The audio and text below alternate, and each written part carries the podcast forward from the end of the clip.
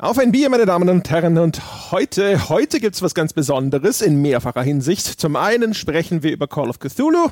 Das ist ein Spiel von Cyanide, ein Focus Home Interactive. Das heißt, es ist jetzt mal so ein Double-A-Spielchen mal wieder angesagt. Zum anderen machen wir eine Crossover-Folge mit unserem Schwester-Podcast von Kapitel eins unter buchpodcast punkt de zu finden, wo Jochen mit Falco Löffler gemeinsam normalerweise Bücher bespricht und diesmal, ja, diesmal haben wir uns gedacht, oh, da crossen wir voll over. Jochen, wie crossen wir over?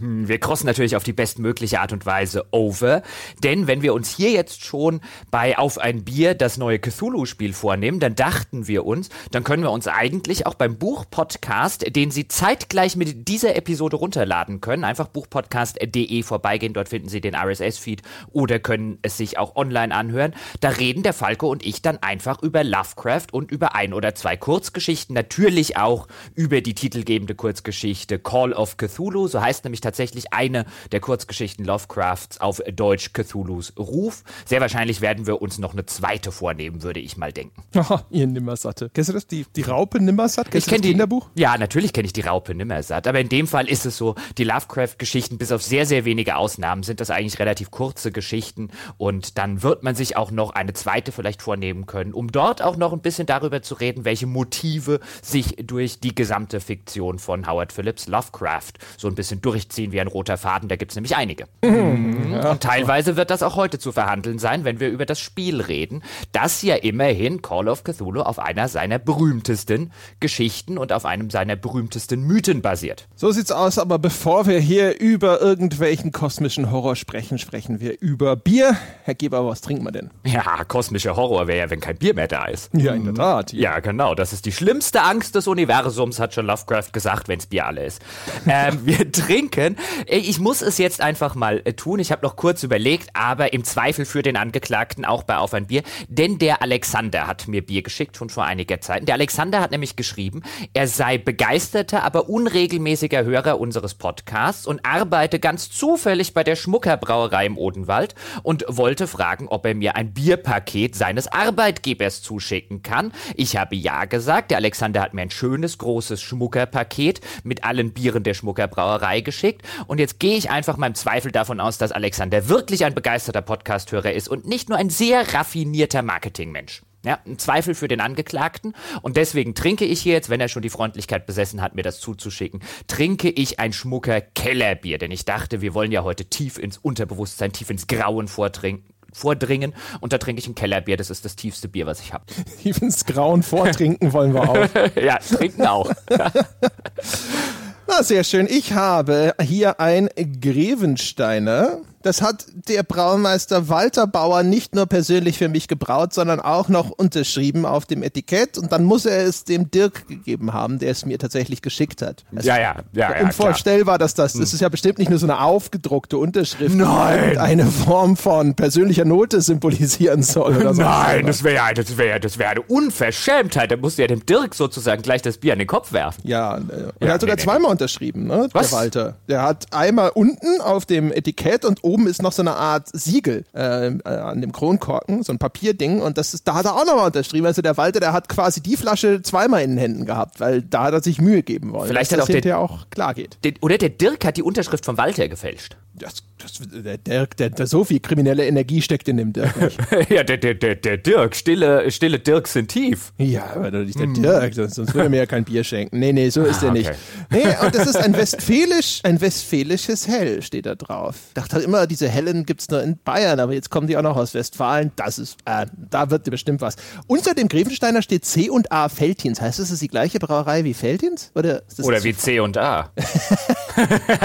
Was von beidem wäre besser? Ich weiß es nicht. Ich, ich nehme an, das wird wahrscheinlich von Veltins gebraut, abgefüllt oder sonst irgendwas. Auf jeden Fall westfälisches Helles klingt wie eine Pferderasse. Aber das nur am Rande. Mein Schmucker Kellerbier schmeckt tatsächlich ziemlich gut. Mm, nicht eines der besten Kellerbiere, die ich je getrunken habe, aber durchaus äh, süffig, hat eine schöne, schöne malzige Note. Doch, ist ganz lecker, Alexander. Hast du gut gemacht. Ja, das hier ist so irgendwo zwischen süßlich und herb. Also das schmeckt, ehrlich gesagt, ich hatte doch mal mir so um halt mal wieder meinem, meinem Han Solo-Image gerecht zu werden, das ich überall in der Welt habe, ähm, hatte ich mir ja mal so ein Bier von der Straße gekauft, beim Penny, glaube ich, irgend so eine Hausmarke. Das schmeckte auch so. Das gibt mir schon zu denken. Das Etikett ist irgendwie so ein bisschen edel. Sogar das Papier, auf dem das Etikett gedruckt ist, ist ein bisschen, ne, so ein bisschen wie geschöpftes Papier, so von der Anmutung her. Also man denkt so, oh, da haben wir was Feines gekriegt. Und das, äh, das schmeckt jetzt aber so wieder, als ob irgendwo versehentlich die Terpentintube reingelaufen ist. Ich glaube, der Dirk schickt dir kein Bier mehr. Na, der, Chef, der fälscht ja auch Unterschriften, was willst du denn? Ja, jetzt plötzlich. Kaum schmeckt das Bier nicht an den Dirk, dem ist ja alles zuzutrauen. Der Dirk ist ein schöner. Ja.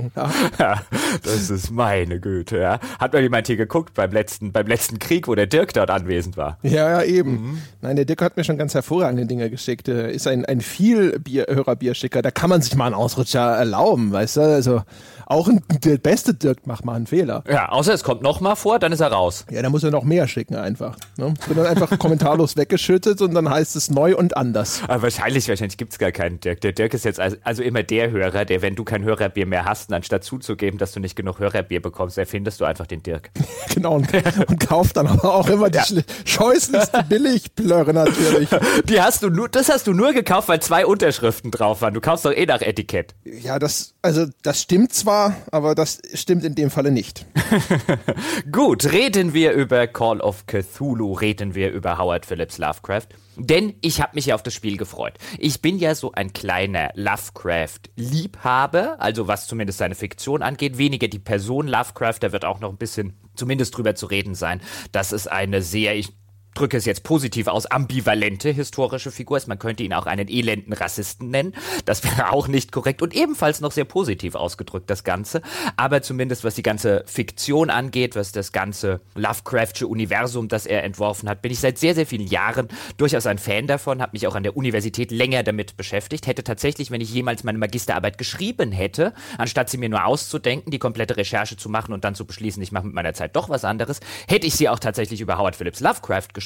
Insofern freue ich mich immer über ein neues Lovecraft-Spiel. Jetzt in dem Fall der Publisher Focus, hast du schon erwähnt, so ein, ähm, einer vielleicht der derzeit relevantesten Double A Publisher, die es, die es gibt. Und der Entwickler Cyanide, die in letzter Zeit auch einige durchaus ansehnliche Spiele veröffentlicht haben. Man denke zum Beispiel an die Styx-Reihe, ähm, so Stealth-Action-Spiele. Äh, die sehr, sehr gut ankam. Und da habe ich mir gedacht, das klingt wie eine gute Kombination, Call of Cthulhu, Cyanide und Focus. Das klingt wie ein sehr, sehr solides ähm, Call of Duty, äh, Call of Duty, sei Call of Cthulhu-Spiel. Ähm, und dann, ja, weil wir das schon vorwegnehmen wollen, ich war enttäuscht. Ich war sehr enttäuscht. Es ist eins der schwächsten Spiele, die ich dieses Jahr gespielt habe, wenn nicht sogar das schlechteste. Mm. Ja, das ist äh, das ist vielleicht gar nicht mal so verkehrt, das ein bisschen vorwegzunehmen, weil ich weiß nicht, wie du das siehst. Ich glaube, wir werden schon hier und da mal zumindest ein bisschen spoilern müssen.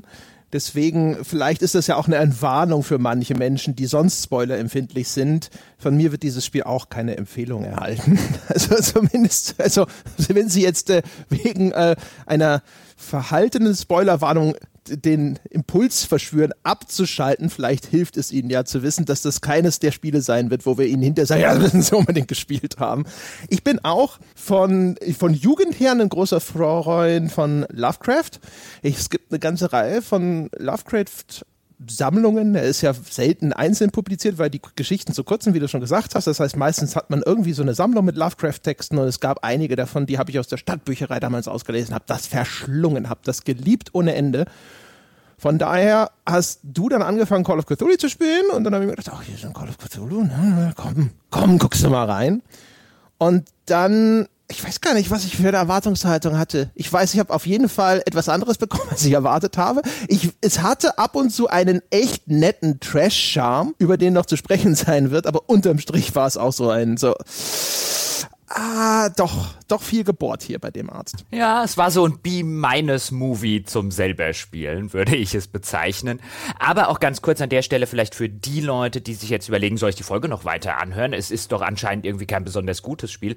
Ich finde es in sehr, sehr vielerlei Hinsicht, auch gerade in der Hinsicht, die Dinge, die es schlecht macht. Ein unheimlich interessantes Spiel. Ich habe mich sehr auf die Folge gefreut, ungewöhnlich sehr auf diese Folge gefreut, dafür, dass wir es eigentlich mit einem nicht sonderlich guten Spiel zu tun haben, denn dort stecken sehr, sehr viele interessante Dinge drin und wie gesagt, selbst die Sachen, die es schlecht macht, macht es auf eine sehr, sehr interessante Art und Weise schlecht. Deswegen freue ich mich sehr auf diese Folge und wenn André was zum Thema Spoiler sagt, wir werden selbstverständlich nicht das Ende spoilern, aber so mal die ersten ein bis zwei Stunden, das Spiel ist etwa acht Stunden lang, über die werden wir reden und verhandeln müssen, weil wir sonst überhaupt nichts zum Thema der Geschichte, der ganzen Lovecraft-Motive, der ganzen Atmosphäre, der ganzen Horrorstimmung und so weiter sagen könnten. Aber jetzt, der Erklärbär dieses Podcasts wird mal kurz zusammenfassen, was Call of Cthulhu für ein Spiel ist. Herr Peschke, reiten Sie los. Ja, wenn das mal so leicht wäre. Also, also erstmal Call of Cthulhu ähm, startet wie ein Explorationsspiel, heutzutage gerne mal despektierlich auch Walking Simulator genannt. Man spielt Edward Pierce. Edward Pierce ist ein etwas heruntergekommener Privatdetektiv, ein Veteran des Ersten Weltkrieges, der säuft, er hat ein offensichtlich ein leichtes Problem mit Schlaftabletten, wahrscheinlich aufgrund seiner Kriegserfahrungen und äh, er droht seine Lizenz zu verlieren, weil er einfach zu wenig Fälle annimmt. Und dann kommt ein Mensch namens Stephen Webster in seine Kanzlei gelaufen oder in seine Detektei gelaufen und der möchte ihn beauftragen, den Tod seiner Tochter zu untersuchen. Die heißt inzwischen Sarah Hawkins, weil sie ver- verheiratet ist mit einem Menschen namens Charles Hawkins und die sollen beide inklusive ihres Kindes bei einem Brand auf der Insel Darkwater, wo sie inzwischen lebten, umgekommen sein und der Vater meint, da ist was faul. Sarah Hawkins ist zufälligerweise eine berühmte Künstlerin, der Vater schleppt auch gleich ein Bild von ihr mit und das zeigt eine sehr mysteriöse, komische Gestalt, dunkle Kutte, seltsame Symbole. Ein erster Finger zeigt, dass wir es da vielleicht auch mit okkulten Machenschaften zu tun haben. Und der Pierce reist also nach Darkwater, findet sich in einem eben nicht minder heruntergekommenen Fischernest wieder, das ehemals vom Walfang lebte, aber inzwischen gibt es da anscheinend weder viele Walfänger noch viele Wale mehr. Ja, und ab da entspinnt sich eine Lovecraftsche Geschichte von uraltem, verbotenen Wissen, merkwürdigen, großen, uralten Monstrositäten und Ähnlichem, die der Pierce dann im Laufe seiner Detektivarbeit enthüllen muss.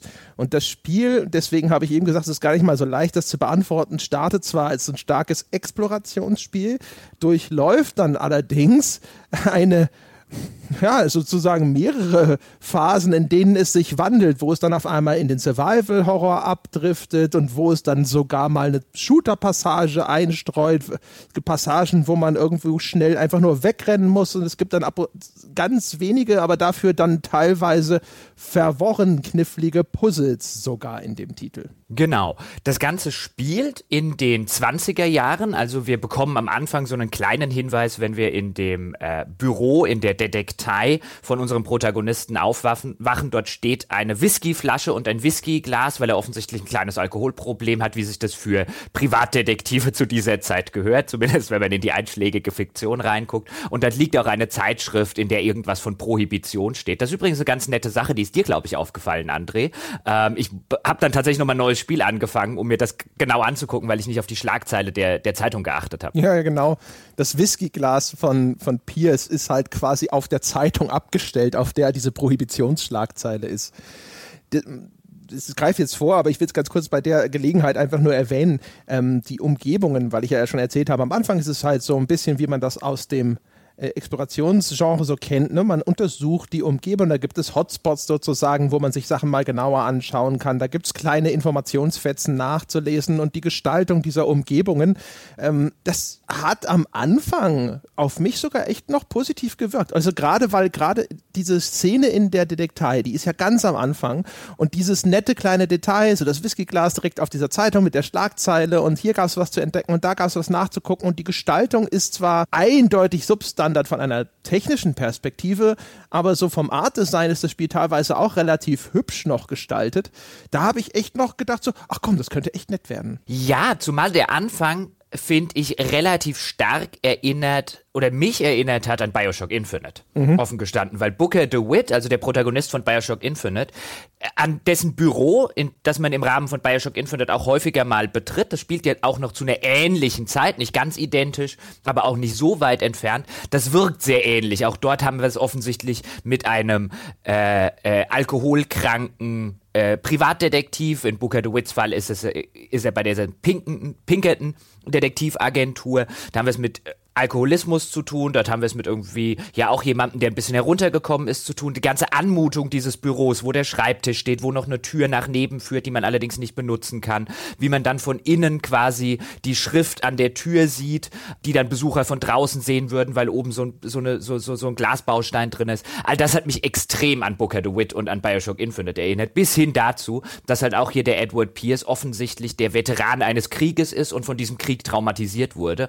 Also ich konnte bis zum Schluss konnte ich nicht so wirklich abschütteln, dass hier Booker DeWitt schon ein bisschen Pate stand. Also die Parallele ist mir natürlich auch aufgefallen, aber das war nichts, was ich abschütteln musste. Ich habe halt mir gedacht, so naja, Privatdetektiv-Klischees dieser Ära, also auch die, das Privatdetektiv-Klischee aus ähm, so diesem Pulp- und Noir-Genre, dass das, ähm, sag ich mal, auch in der visuellen Interpretation zweier völlig unterschiedlicher Entwicklerteams sehr ähnliche Ergebnisse produziert, weil gerade Computerspiele natürlich auch sehr häufig ästhetische Vorlagen des Films zitieren möchten und, und das auch gerne tun.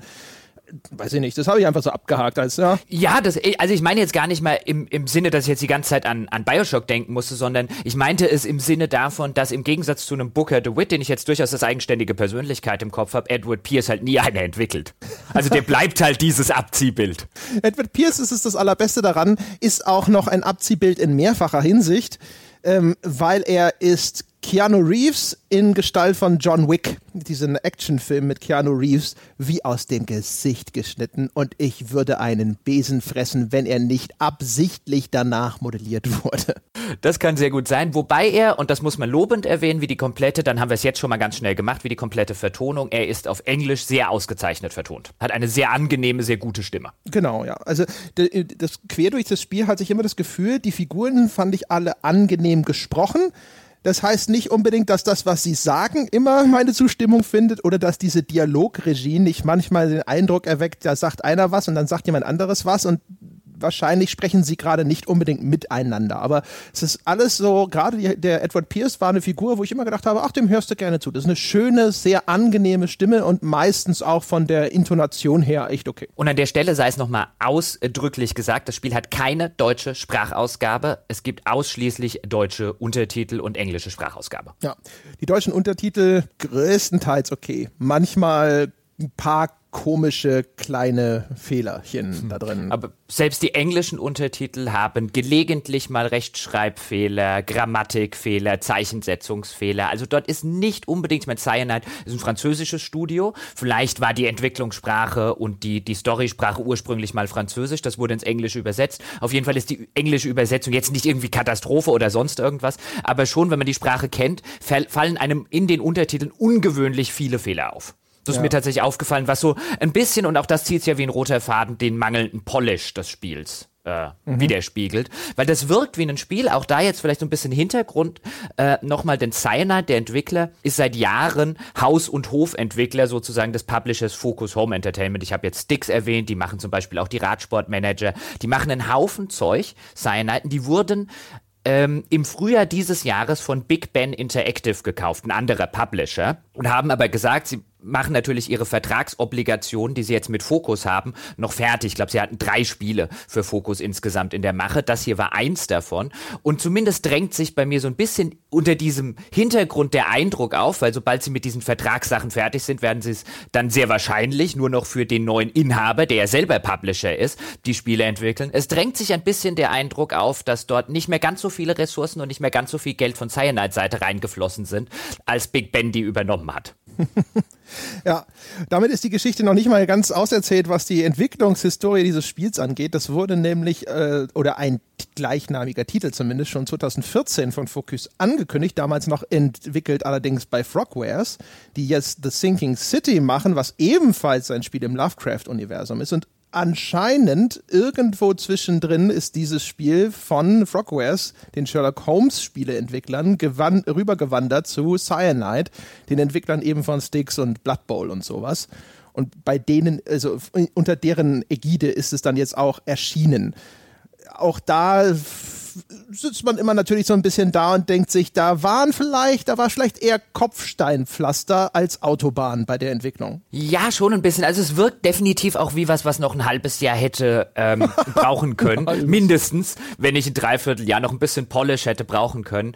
Ähm, man merkt aber auch, finde ich, an vielen Stellen, dass zumindest bei der ganzen Konzeptionierung des Ganzen Leute beschäftigt waren und Leute beteiligt waren, die sich schon sehr, sehr gut und genau mit diesem ganzen Lovecraft-Universum, den ganzen Lovecraft-Mythen auseinandergesetzt haben. Also auf der atmosphärischen Seite, wie eng verwoben das mit dieser, mit dieser Lovecraft-Fiktion und so weiter ist, da würde ich sagen, da macht das Spiel sehr, sehr vieles richtig. Wo es eher scheitert, ist bei der kompletten Narration, die irgendwie wirkt, als hätte die auch noch ein bisschen mehr Arbeit gebraucht, und dann beim Gameplay. Atmosphärisch wiederum, selbst mit seinen beschränkten technischen Mitteln, weil das Spiel sieht aus wie ein dreihundertsechzig oder ein P S drei Spiel, um ehrlich zu sein. Ja. Zumindest sehr, sehr Sehr stark fühlt man sich an diese Ära erinnert. Das sieht nicht aus wie ein, wie ein Current-Gen-Spiel.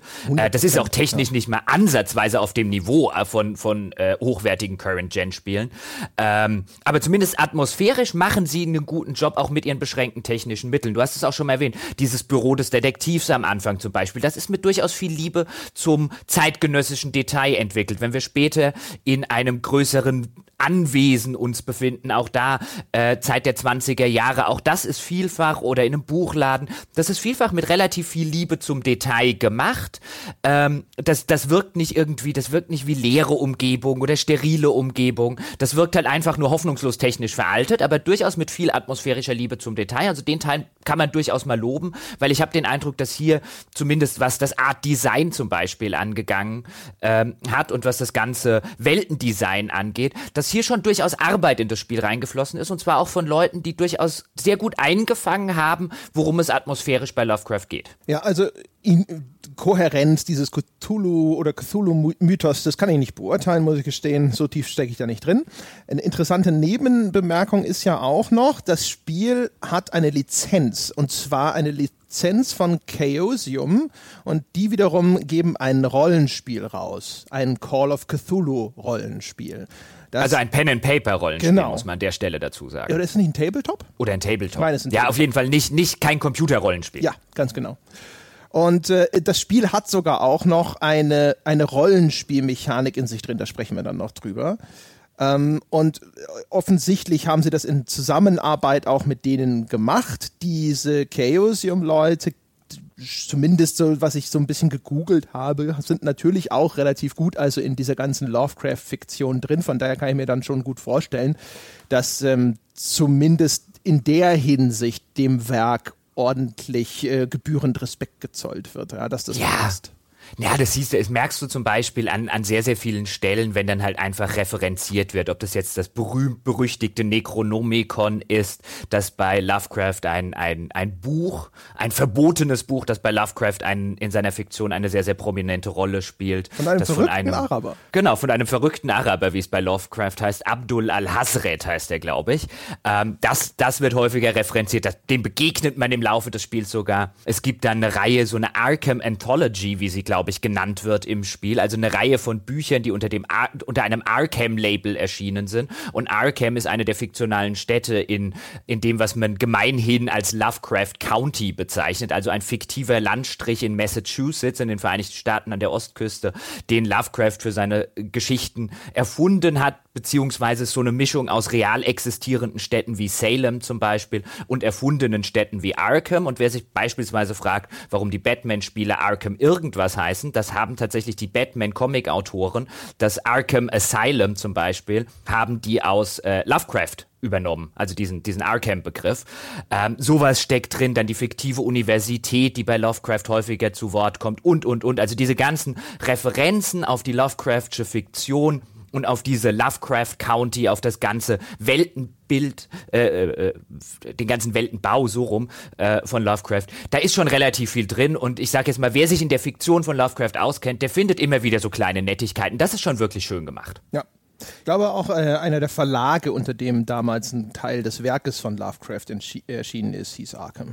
Das kann auch sehr gut sein. Also ich habe äh, offen gestanden, irgendwann habe ich aufgehört, dadurch diese ganzen äh, himmelvielen Dinge, äh, wie weit sich das jetzt mittlerweile verzweigt hat, hindurchzublicken. Ähm, das ist mittlerweile, ist mittlerweile schon relativ, relativ krass, was alles so aus diesem, aus diesem Lovecraft-Mythos entstanden ist. Insbesondere gerade so in den letzten zwanzig Jahren, würde ich sagen. Also als ich angefangen habe, ist übrigens ganz interessant, als ich angefangen habe, mich an der Universität näher mit Lovecraft zu beschäftigen, gab es nichts. Es gab gerade so an akut akademischer Sekundärliteratur nichts null Komma null null zu Lovecraft, so gut wie.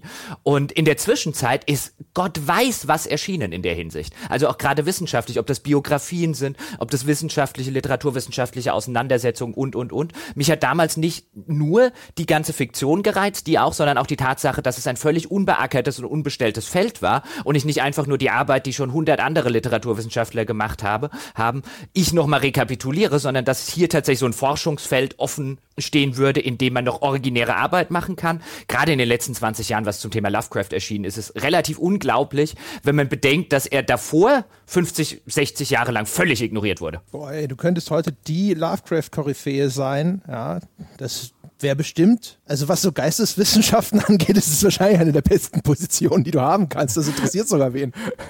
Interessanterweise hätte ich damals sehr wahrscheinlich mit diversen Amerikanern, die ungefähr so alt sind wie ich, äh, wahrscheinlich gewetteifert, weil ich war offensichtlich, wenn ich jetzt heute angucke, was dann so alles erschienen ist, war ich nicht der Einzige, der damals auf die Idee gekommen ist, hey, da könnten wir ja was machen. Das ist ja ganz interessant, weil gerade, also weiß nicht, gerade ist vielleicht zu viel gesagt, aber ich habe den Eindruck, gerade Computerspiele sind schon sehr stark äh, auf dem Lovecraft-Trip. Also nicht nur, dass sie jetzt konkret das Werk von Lovecraft in irgendeiner Form als Grundlage nehmen, wie es hier der Fall ist, sondern dass es halt auch immer mal wieder vorkommt. Also du hast, glaube ich, zum Beispiel auch bei diesem äh, äh, M M O G, The Secret World, erzählt, dass das auch einen starken Lovecraft-Einfluss mhm. hat. Ähm, wir haben also solche Sachen wie, ähm, ah Gott, wie heißt es denn? Ich komme gerade auf den Namen nicht, egal. Aber mein Eindruck ist zumindest, dass Lovecraft innerhalb des Computerspiele-Kosmos schon eine große Inspirationsquelle ist. Ah, auf jeden Fall, auch wenn du in die Vergangenheit zurückguckst. Also du wirst so in den neunzigern, Alone in the Dark zum Beispiel, ist von Lovecraft inspiriert. Mhm. Du wirst auch in den neunzigern solche Sachen, Shadow of the Comet finden, Prisoner of Ice, ein Adventure von Infogramm und, und, und. Also da gibt es, gerade im Spielebereich gibt es relativ viel. Und Spiele haben sozusagen Lovecraft schon für sich entdeckt, lange bevor das die Literatur getan hat, weil mittlerweile gibt es relativ viel Lovecraft-artige Fiktion. Auch das ist eine eher moderne Geschichte oder auch Lovecraft-inspirierte Filme. Auch die sind moderner vielfach als Spiele, weil Lovecraft sehr, sehr lange so ein bisschen in der Nerd-Ecke drin war. Der wurde akademisch nicht wirklich ernst genommen, der wurde aber auch im Mainstream nicht wirklich ernst genommen. Lovecraft in den achtzigern zu lesen, da war man eher so bei den nerdigen Leuten dabei, genauso wie eben bei Spielen. Also Lovecraft war schon, kommt schon ursprünglich aus so einer, aus so einer etwas nerdigeren Ecke. Ähm, äh, genau, und zwar in der gleichen Zeit, als eben auch Spiele in dieser Nerd-Ecke groß geworden sind. Also ich würde sagen, da gibt es historisch einfach Überschneidungspunkte, dass vielfach die Leute, die sich zu damaligen Zeitpunkt für so Lovecraft und Fantastik interessiert haben, auch sehr wahrscheinlich zur gleichen Zeitpunkt durchaus Überschneidungen mit der ganzen Spielekultur bekommen haben, die dann gerade im Erwachsenen war. Ja, Bloodborne war übrigens der Titel, den ich nennen wollte. Bloodborne hat auch ja. einen sehr starken Lovecraft-Vibe. Also, es gibt, also bei, bei, bei Spielen gibt es wirklich enorm viel und das ist schon sehr, sehr früh in der D N A des Mediums, ist, ist Lovecraft so ein bisschen mit, mit drin verwurzelt. Da kann man echt sehr, sehr weit zurückgucken. Also wenn man das, vor allen Dingen, wenn man das auch vergleicht, natürlich gibt es noch, auch noch andere. Äh, Stephen King hat mal Pate für ein paar Spiele gestanden, Harlan Ellison hat mal Pate gestanden. Aber ich glaube, wenn man wirklich einen Autor nimmt, aus dessen Werk die meisten Spiele entstanden sind, wird man entweder Tolkien oder Lovecraft finden. Mhm. Ja, das kann ich mir tatsächlich gut vorstellen.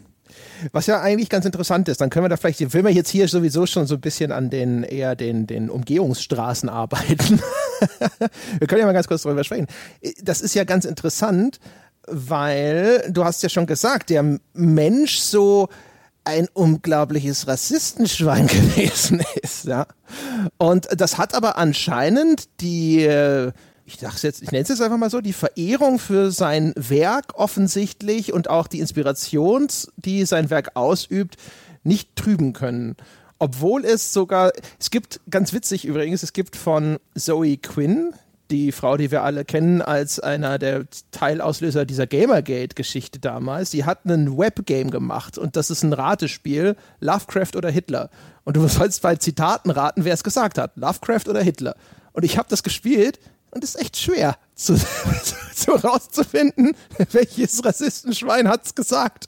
Man ist wirklich zutiefst erschüttert, was Lovecraft so von sich gegeben hat. Ja, wobei das, ohne das jetzt um Gottes Willen zu bagatellisieren zu wollen, aber das ist halt so eine, so eine Sache, die jetzt auch gerade modern mit Internet und so weiter eine Rolle gespielt hat. Also ich habe hier zum Beispiel, habe ich mir jetzt extra sowohl für den heutigen Podcast als auch insbesondere für den Buchpodcast mit Falco, habe ich mir meine alten Lovecraft-Sammlungen wieder äh, hervorgekramt. Die müssen aus den achtzigern sein, in der fantastischen Bibliothek von Surkamp erschienen. Also im Vorwort Vorwort dort fällt das sozusagen mit keinem Wort. Also da wird wirklich ausschließlich auf die Fiktion Bezug genommen und überhaupt nicht auf die Person. Und es hat lange gedauert, also da hatte ich schon so ziemlich alles von Lovecraft gelesen, was es jetzt halt an, an sozusagen von seiner Literatur gab, so in den achtzigern, neunzigern. Ich habe erst sehr viel später erfahren, was das überhaupt für ein rassistischer Arsch war. Das war schlicht nicht Thema. Und wenn du dich dann nicht irgendwie an der Universität oder so damit beschäftigt hast, sondern wenn du damals einfach Leser gewesen bist, woher hättest du es wissen sollen? Es gab halt nicht sowas, du konntest nicht einfach mal, komm, ich gebe mal bei Wikipedia jetzt irgendwie Lovecraft ein und guck mal, was das für ein Typ gewesen ist. Wenn das halt nicht in den, in den Büchern, in den Kurzgeschichtensammlungen, wenn das da nie thematisiert wurde, dann hast du es halt auch nie gewusst. Ja, also nur mal ganz kurz als Beispiel, dass die Leute das wirklich mal vor Augen geführt bekommen. Lovecraft hat Dinge gesagt wie, es kann an der vollständigen biologischen Minderwertigkeit des Negers keine Zweifel geben und Vergleichbares. Nach dem, was ich ergoogeln konnte darüber, ist er selbst auch in Anbetracht seiner Zeitperiode erstaunlich rassistisch. Also es gibt anscheinend viele Diskussionen darüber, weil anscheinend ein Argument, das zur Verteidigung Lovecrafts häufig angeführt wird, dass man ja bitte bedenken sollte, wann der Kerl gelebt hat und dass ja damals sehr viele Leute noch sehr rassistisch waren. Und mein Eindruck aus dem, was ich gelesen habe, ich habe selber keine Ahnung davon, aber scheint er selbst für diese Zeit ein erstaunlicher Rassist gewesen zu sein, ja. Persönlich ja, also auch da werde ich übrigens mit Falco noch ein bisschen näher drauf eingehen, denn Falco hat unter anderem eine Biografie über Lovecraft gelesen, die ich noch nicht gelesen habe und da gibt's tolle Anekdoten dazu, also toll in Anführungszeichen, das vielleicht als kleinen Teaser, aber das Interessante ist, innerhalb seiner Fiktion, auch dort begegnet man immer mal wieder durchaus Dingen, die man jetzt aus moderner Sicht selbstverständlich sagt, das ist eine rassistische Charakterisierung einer schwarzen Figur zum Beispiel. Also dort sieht man durchaus, dass Lovecraft in der Hinsicht ein Kind seiner Zeit ist und ich sage das gar nicht als Verteidigung, sondern ich sage das lediglich zu einer Erklärung. Also innerhalb seiner Fiktion findet man durchaus auch rassistische Motive. Ich würde allerdings jederzeit argumentieren, dass sie innerhalb der Fiktion nicht sehr viel schlimmer oder besser sind als sehr vieles, was in seiner Zeit passiert ist. Die persönliche Geschichte, was er zum Beispiel in seinen Briefen teilweise geschrieben hat oder persönlich zu Bekannten gesagt hat, da ist er erheblich schlimmer als in seiner Fiktion. In seiner Fiktion, auch deswegen ist mir das lange nicht aufgefallen, dass er so schlimm gewesen ist, ähm, ist er wie sehr viele Autoren der damaligen Zeit. Und man muss sich zum Beispiel überlegen, ähm, ich habe es, glaube ich, auch neulich mal in einem Buchpodcast gesagt, einer der berühmtesten Romane von Agatha Christie heißt im Original oder hieß mal Ten Little Niggers. Ja, heute heißt er anders. Das habe ich mich auch gefragt übrigens, ob der die Lovecraft-Werke, wurden die in irgendeiner Form entschärft und zensiert?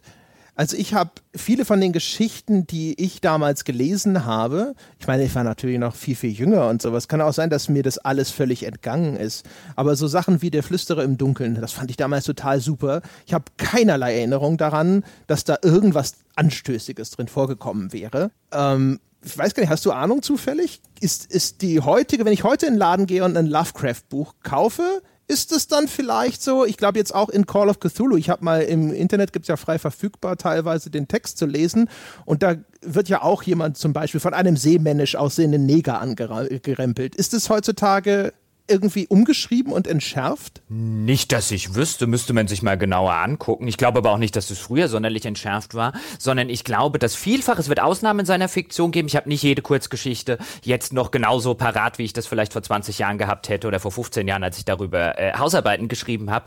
Aber es ist auch kein Thema, mit dem er sich jetzt vordergründig in seiner, in seiner Fiktion sonderlich beschäftigt. Dieses, dieses ganze Rassismus-Thema scheint eins gewesen zu sein, was ihn als politischen Menschen unheimlich umgetrieben hat, bis hin zu wirklich sehr extremen Positionen. In seiner Fiktion, natürlich kann man das dort teilweise reinlesen, wir haben schon darüber geschrieben, dass dieses böse Necronomicon hat selbstverständlich kein Amerikaner, sondern ein Araber geschrieben, ein verrückter Araber namens Abdul Al-Hazred. Also dort findet man solche Parallelen, aber mein Eindruck war schon immer, innerhalb seiner Horrorfiktion hat, haben ihn vordergründig zumindest andere Sachen interessiert und dort merkt man den Rassismus eher dann beiläufig, eben wie du es gerade geschildert hast, ein seemännisch aussehender Nigger oder Neger, je nachdem, wie es formuliert ist. Ja, also im Englischen Negro, äh, was er da geschrieben hat. Ähm, äh, das wird vielleicht nochmal interessant werden bei The Sinking City, weil ähm, dort haben wir zumindest in dem Trailer ja schon gesehen, Das, das scheint sich eher so ein bisschen an sowas wie Schatten über Innsmouth oder sowas zu orientieren. Da gab es so Leute, die, die sich so ein bisschen zu so Mensch-Fisch-Hybriden entwickelt haben. Und diese, dieser, dieser Einschlag oder dieser Aspekt der Geschichten von Lovecraft, das ist etwas, wo ich gelesen habe als Interpretationsmöglichkeit, dass das ein Ausdruck war von gemischtrassigen Beziehungen. Also dass sozusagen die Menschen, die sich mit irgendwelchen Fischwesen paaren oder die sich sozusagen so halb in irgendwelche Fische verwandeln, dass das äh, äh, Ausdruck dessen war, was Lovecraft sich so vorstellt, wenn Schwarz und Weiß zusammenkommen. Ja, das ist, das ist eine relativ, das ist eine relativ klassische Interpretation in der Hinsicht. So kann man es selbstverständlich auch lesen, aber das ist das, was ich gemeint habe mit nicht vordergründig, sondern dann eher hintergründig. Also die in der Fiktion läuft Lovecraft eben nicht die ganze Zeit rum und beleidigt Nigger, ähm, sondern da hast du dann solche Elemente, die halt eher so auf einer, könnte man argumentieren, unterbewussten Ebene ja. vielleicht stattfinden. Ja. Ähm, bleiben wir aber mal bei der Fiktion von Lovecraft und kommen mal wieder zurück auf den Gegenstand unserer heutigen Episode, denn das ist ganz interessant, wie Call of Cthulhu mit Lovecraft umgeht. Denn ich habe einerseits gesagt, es ist der Vorlage relativ treu, was die ganzen Anspielungen angeht, was das ganze Name-Dropping angeht. Also es gibt sich sehr viel Mühe, dem Lovecraft Fan zu zeigen, hey, wir, wir, ich bin einer von dir, ja, wir verstehen uns. Es legt dir so die Arme um die Schulter und sagt, hier, wir beide, ne, wir, wir kennen uns aus im Lovecraft-Universum. Ja, genau. Inner ja? Circle, Bro. Ja, genau, ja, Fistbump. Und ähm, was ich aber recht interessant finde, ist, wie es an anderer Stelle eigentlich mit Füßen treten ist. Ein bisschen gemein gesagt, ich tue es jetzt allerdings trotzdem mal der Provokation willen, wie es in andererseits die Vorlage mit Füßen tritt, nämlich Lovecraft funktioniert zu einem ganz erheblichen Teil dadurch, wenn man wirklich in die Fiktion tief einsteigt, dass es dir das Monster oder die Monster beziehungsweise das Grauen nie zeigt. Das Grauen ist immer unter der Oberfläche und meist in der Regel werden Lovecraft-Protagonisten schon wahnsinnig, wenn sie nur eine sozusagen der Tentakel des Grauen sehen. Das komplette Grauen an sich, so der, der komplette Cthulhu oder das komplette Monster an sich, würde so weit die menschliche Vorstellungskraft übersteigen, dass sie sofort wahnsinnig werden würden und meistens reicht eben schon ein kurzer Blick so auf, auf eine Kleinigkeit dieses Monsters, damit der Protagonist ganz nah am Rande des Wahnsinns steht.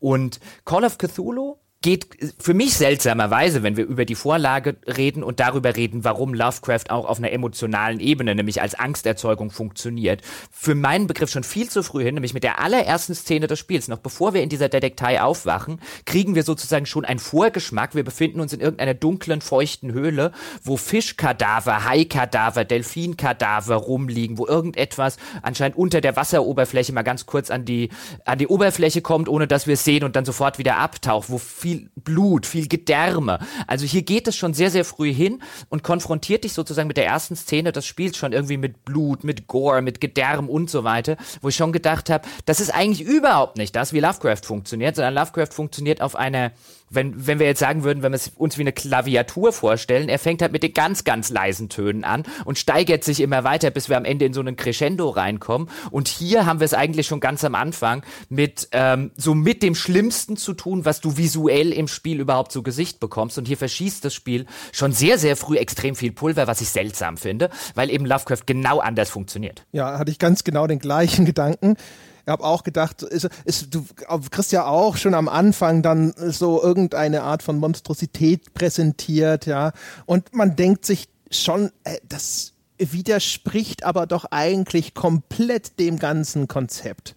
Ähm, also erstens ist es ja sowieso schon fast schon ein Klischee im Horror zu sagen, jetzt pack dein Monster nicht in den ersten zehn Minuten aus und zeig's auch noch bei voller Beleuchtung, ja, sondern bitte schön immer im Dunkeln halten und schön langsam irgendwo aufbauen. Das heißt, dass das Spiel sehr explizit startet Äh, auch wenn es das dann hinterher sozusagen versucht, mit irgendeiner so Art Traumsequenz zu re- relativieren, also das, was man da erlebt, ist noch nicht real, aber... ja, jetzt sind wir beim nächsten Klischee. Ja, ganz genau. Ja, das, was du am Anfang erlebst, ist der Traum, genau. Und ähm, das ist eine sehr merkwürdige Entscheidung für ein Lovecraft-Spiel. Das ist exakt mein Gedanke gewesen. Lovecraft-Geschichten äh, äh, sind ja häufig sogar noch... Ähm, äh, nochmal ein Stück von dem direkten Erlebnis zurückgezogen. Es sind häufig Leute, die versuchen, die Ereignisse zu rekonstruieren, die jemand anderem widerfahren sind. Auch in dem Originaltext übrigens in Call of Cthulhu, wo jemand die Hinterlassenschaften, ich glaube, seines Onkels oder sowas betrachtet und versucht zusammen zu puzzeln, was dem wohl widerfahren sein könnte. Und auch bei dem, was ich vorhin genannt habe, Der Flüsterer im Dunkeln, das ist so ein äh, Roman, so ein Briefroman, so ein bisschen wie bei Dracula, wo alles aus so Tagesbu- Tagebuchaufzeichnungen besteht, sind das Briefe, die jemand erhält von jemandem, der irgendwo ganz weit draußen schreckliche Dinge erlebt. Ja? Und äh, dieses explizite, unmittelbare, das erscheint halt einfach unpassend. Zumal interessanterweise danach macht das Spiel ja weiter, dann kommt eben diese Szene in der Detektei, wenn wir kurz beauftragt werden, eben diese Sarah Hawkins zu finden, und dann schickt uns das Spiel schon nach Darkwater in diese kleine ehemalige Walfangsiedlung. Das ganze Walfangmotiv finde ich eigentlich ein interessantes Motiv, weil es auch da wieder wunderbar zu Lovecraft passt, denn wir erfahren hier schon relativ früh im Spiel, und das ist in dem Fall eben kein Spoiler, weil das Spiel sein interessantestes Motiv eigentlich schon der ersten halben bis dreiviertel Stunde aufmacht, nämlich dass anscheinend diese Walfangsiedlung schon mal ganz kurz vor dem Untergang stand, weil plötzlich die Wale verschwunden waren. Es gab plötzlich nichts mehr, was sie haben fangen können. Die ganze wirtschaftliche Grundlage der Siedlung und unter anderem auch die Nahrungsversorgung der Siedlung war plötzlich, ähm, stand plötzlich kurz vor dem Abgrund, und dann kam die Crew des Walkampfschiffs, der Skylla heißt das, glaube ich, der Stadt kam dann mit einem wundersamen Fang zurück, wie es auch genannt wird, nämlich mit einem gewaltigen Wal, der anscheinend, das wird so ein bisschen angedeutet, für den Tod der ganzen anderen Wale verantwortlich war und der die Siedlung gerettet hat. Und hier ahnt man zumindest als Spieler schon, dass dieser wundersame Fang, von dem da die Rede ist und von dem die ganze Stadt dann gegessen hat und sich satt gegessen hat, ähm, von dem ahnt man dann schon, dass mit dem wahrscheinlich nicht alles mit rechten Dingen zugegangen ist. Das ist aber prinzipiell eine sehr, sehr schöne Idee, wie ich fand. Da, da saß ich davor und habe gedacht, ach, das ist schön, das ist ein, das ist ein schöner Hintergrund, den finde ich interessant, zumal er auch da wieder wunderbar mit Lovecraft passt, weil was wir bei Lovecraft sehr häufig haben, sind Dinge unter der Oberfläche. Also du hast gerade schon erwähnt, mit wie die wie die äh, Geschichten aufgebaut sind, das ist bei Lovecraft in der Regel, nicht immer, aber in der Regel ist der Protagonist ein Wissenschaftler oder gar ein Naturwissenschaftler. Also jemand, der mit beiden Beinen auf dem Boden steht. Das sind keine Esoteriker, das sind irgendwie keine Autoren wie bei King zum Beispiel häufig. Das sind Menschen, die mit beiden rationalen Beinen auf dem Boden stehen und dann mit etwas konfrontiert werden, was sie nicht erklären können und was sich ihrer kompletten Erklärung und ihrem naturwissenschaftlichen Verständnis entzieht. Und dafür benutzt Lovecraft unheimlich gerne diese Metapher des Meeres, der versunkenen Stadt, der Dinge, die irgendwelche Schiffe wieder mit nach Hause gebracht haben. Auch da, wenn wir es im Kontext der Zeit sehen, gerade so in den zwanziger Jahren, Anfang des zwanzigsten Jahrhunderts, reden wir natürlich von der See und insbesondere von der Tiefsee, von was vollkommen Unerforschtem. Da kannte man vom Meer wirklich buchstäblich die Oberfläche, und das dient natürlich wunderbar als Metapher für Dinge, die unter einer Oberfläche lauern können. Da kann Gott weiß was, buchstäblich Gott weiß, was dort unten lauern. Wir Naturwissenschaftler, rationalen Menschen, wir wüssten es schlicht nicht. Was übrigens einer der Gründe ist, von dem ich behaupte, dass Lovecraft bis heute so gut funktioniert, weil dieses Unbekannte im Meer und unter der Meeresoberfläche bis heute gut funktioniert, weil wir die immer noch bestenfalls stichprobenartig erforscht haben, was dort unten tatsächlich ist. Da kann man mit einer Vorstellungskraft erheblich was machen, was, glaube ich, einer der Gründe ist, warum diese ganzen Lovecraft-Fiktionen immer noch so gut funktionieren, weil das so ein Hauptmotiv ist, und da bedient sich das Spiel hier mit seinem ganzen Wahlkampf-Siedl- äh, Wahlkampf, Walfang-Siedlung ähm, äh, Motiv, das dem bedient es sich sehr, sehr ausgezeichnet, wie ich finde. Das, das macht es sehr gut, verschießt allerdings da sein Pulver, sein Story-Pulver, auch schon nach einer halben bis dreiviertel Stunde, wo ich gedacht habe, hey, warum ist das nicht euer zentrales Mysterium, was ich aufdecke? Stattdessen erfahre ich das sofort. Ja, das war auch das Ding, was mir am besten gefallen hat, diese Geschichte von dem wundersamen Fang, wo man sich schon denkt, so, das wird wohl kein Wal gewesen sein, den sie damit nach Hause gebracht haben, wa? Ähm, das ist ein bisschen schade. Äh, gebt ihr völlig recht, wir haben ja auch schon mal, wir haben häufiger in dem Podcast mal über Jaws, also über der weiße Hai gesprochen und warum das so gut funktioniert und ne, die Symbolik, die dahinter steckt, so mit dem Meer und so weiter. Ähm, was natürlich auch noch vielleicht eine Rolle spielen könnte, ist, dass Lovecraft äh, in seinem Horror halt im Grunde genommen auch ein bisschen konservativ antiprogressiv ist, weil es ja immer diesen Gedanken gibt des Wissens, für den, dass der Mensch nicht taugt, für das, das, das schreckliche Wissen, von dem er besser die Finger lassen sollte, ja, dass der Fortschritt Grenzen kennen muss, der Mensch soll sich ein bisschen in Bescheidenheit üben und sich überlegen, dass es manche Dinge gibt, von denen vielleicht Gott oder sonst wer gewollt hat, dass er sie nie erfährt. Das stimmt, ja. Das ist, ja, vor allen Dingen, ähm, bei, bei, bei Lovecraft geht es ja weniger, würde ich jetzt sagen, darum, dass äh, irgendwer Gott oder wer auch immer, Ähm, Gott kommt übrigens sehr, sehr selten vor, außer in Gestalt eben so, sozusagen diese Anti-Götter der großen Alten, Cthulhu und so weiter. Es geht eigentlich weniger darum, dass man Dinge nicht wissen soll, sondern dass man Dinge nicht wissen kann. Also bei Lovecraft geht es zentral darum, wäre meine Argumentation, also in dem Horror von so einem, von so einem Stephen King oder in den meisten Horrorfilmen geht es zentral darum, du sollst Angst vor dem Monster haben. Und bei Lovecraft geht es darum, du sollst Angst vor einer Welt haben, in der ein solches Monster existieren kann. Also du sollst eine, das ist eine sehr sehr, sehr, sehr ontologische, ähm, also das Wissen betreffend und sehr, sehr existenzielle Angst, die Lovecraft auslösen möchte. Nämlich diese Erkenntnis, sobald ich weiß, dass ich rational nicht alles erklären kann, sobald sowas existieren kann, was rational eigentlich nicht existieren dürfte, bringt mich in Gestalt der Protagonisten zu der, zu der Ratio, dass ich eigentlich nichts weiß, dass diese ganze Welt voll ist von Zeug,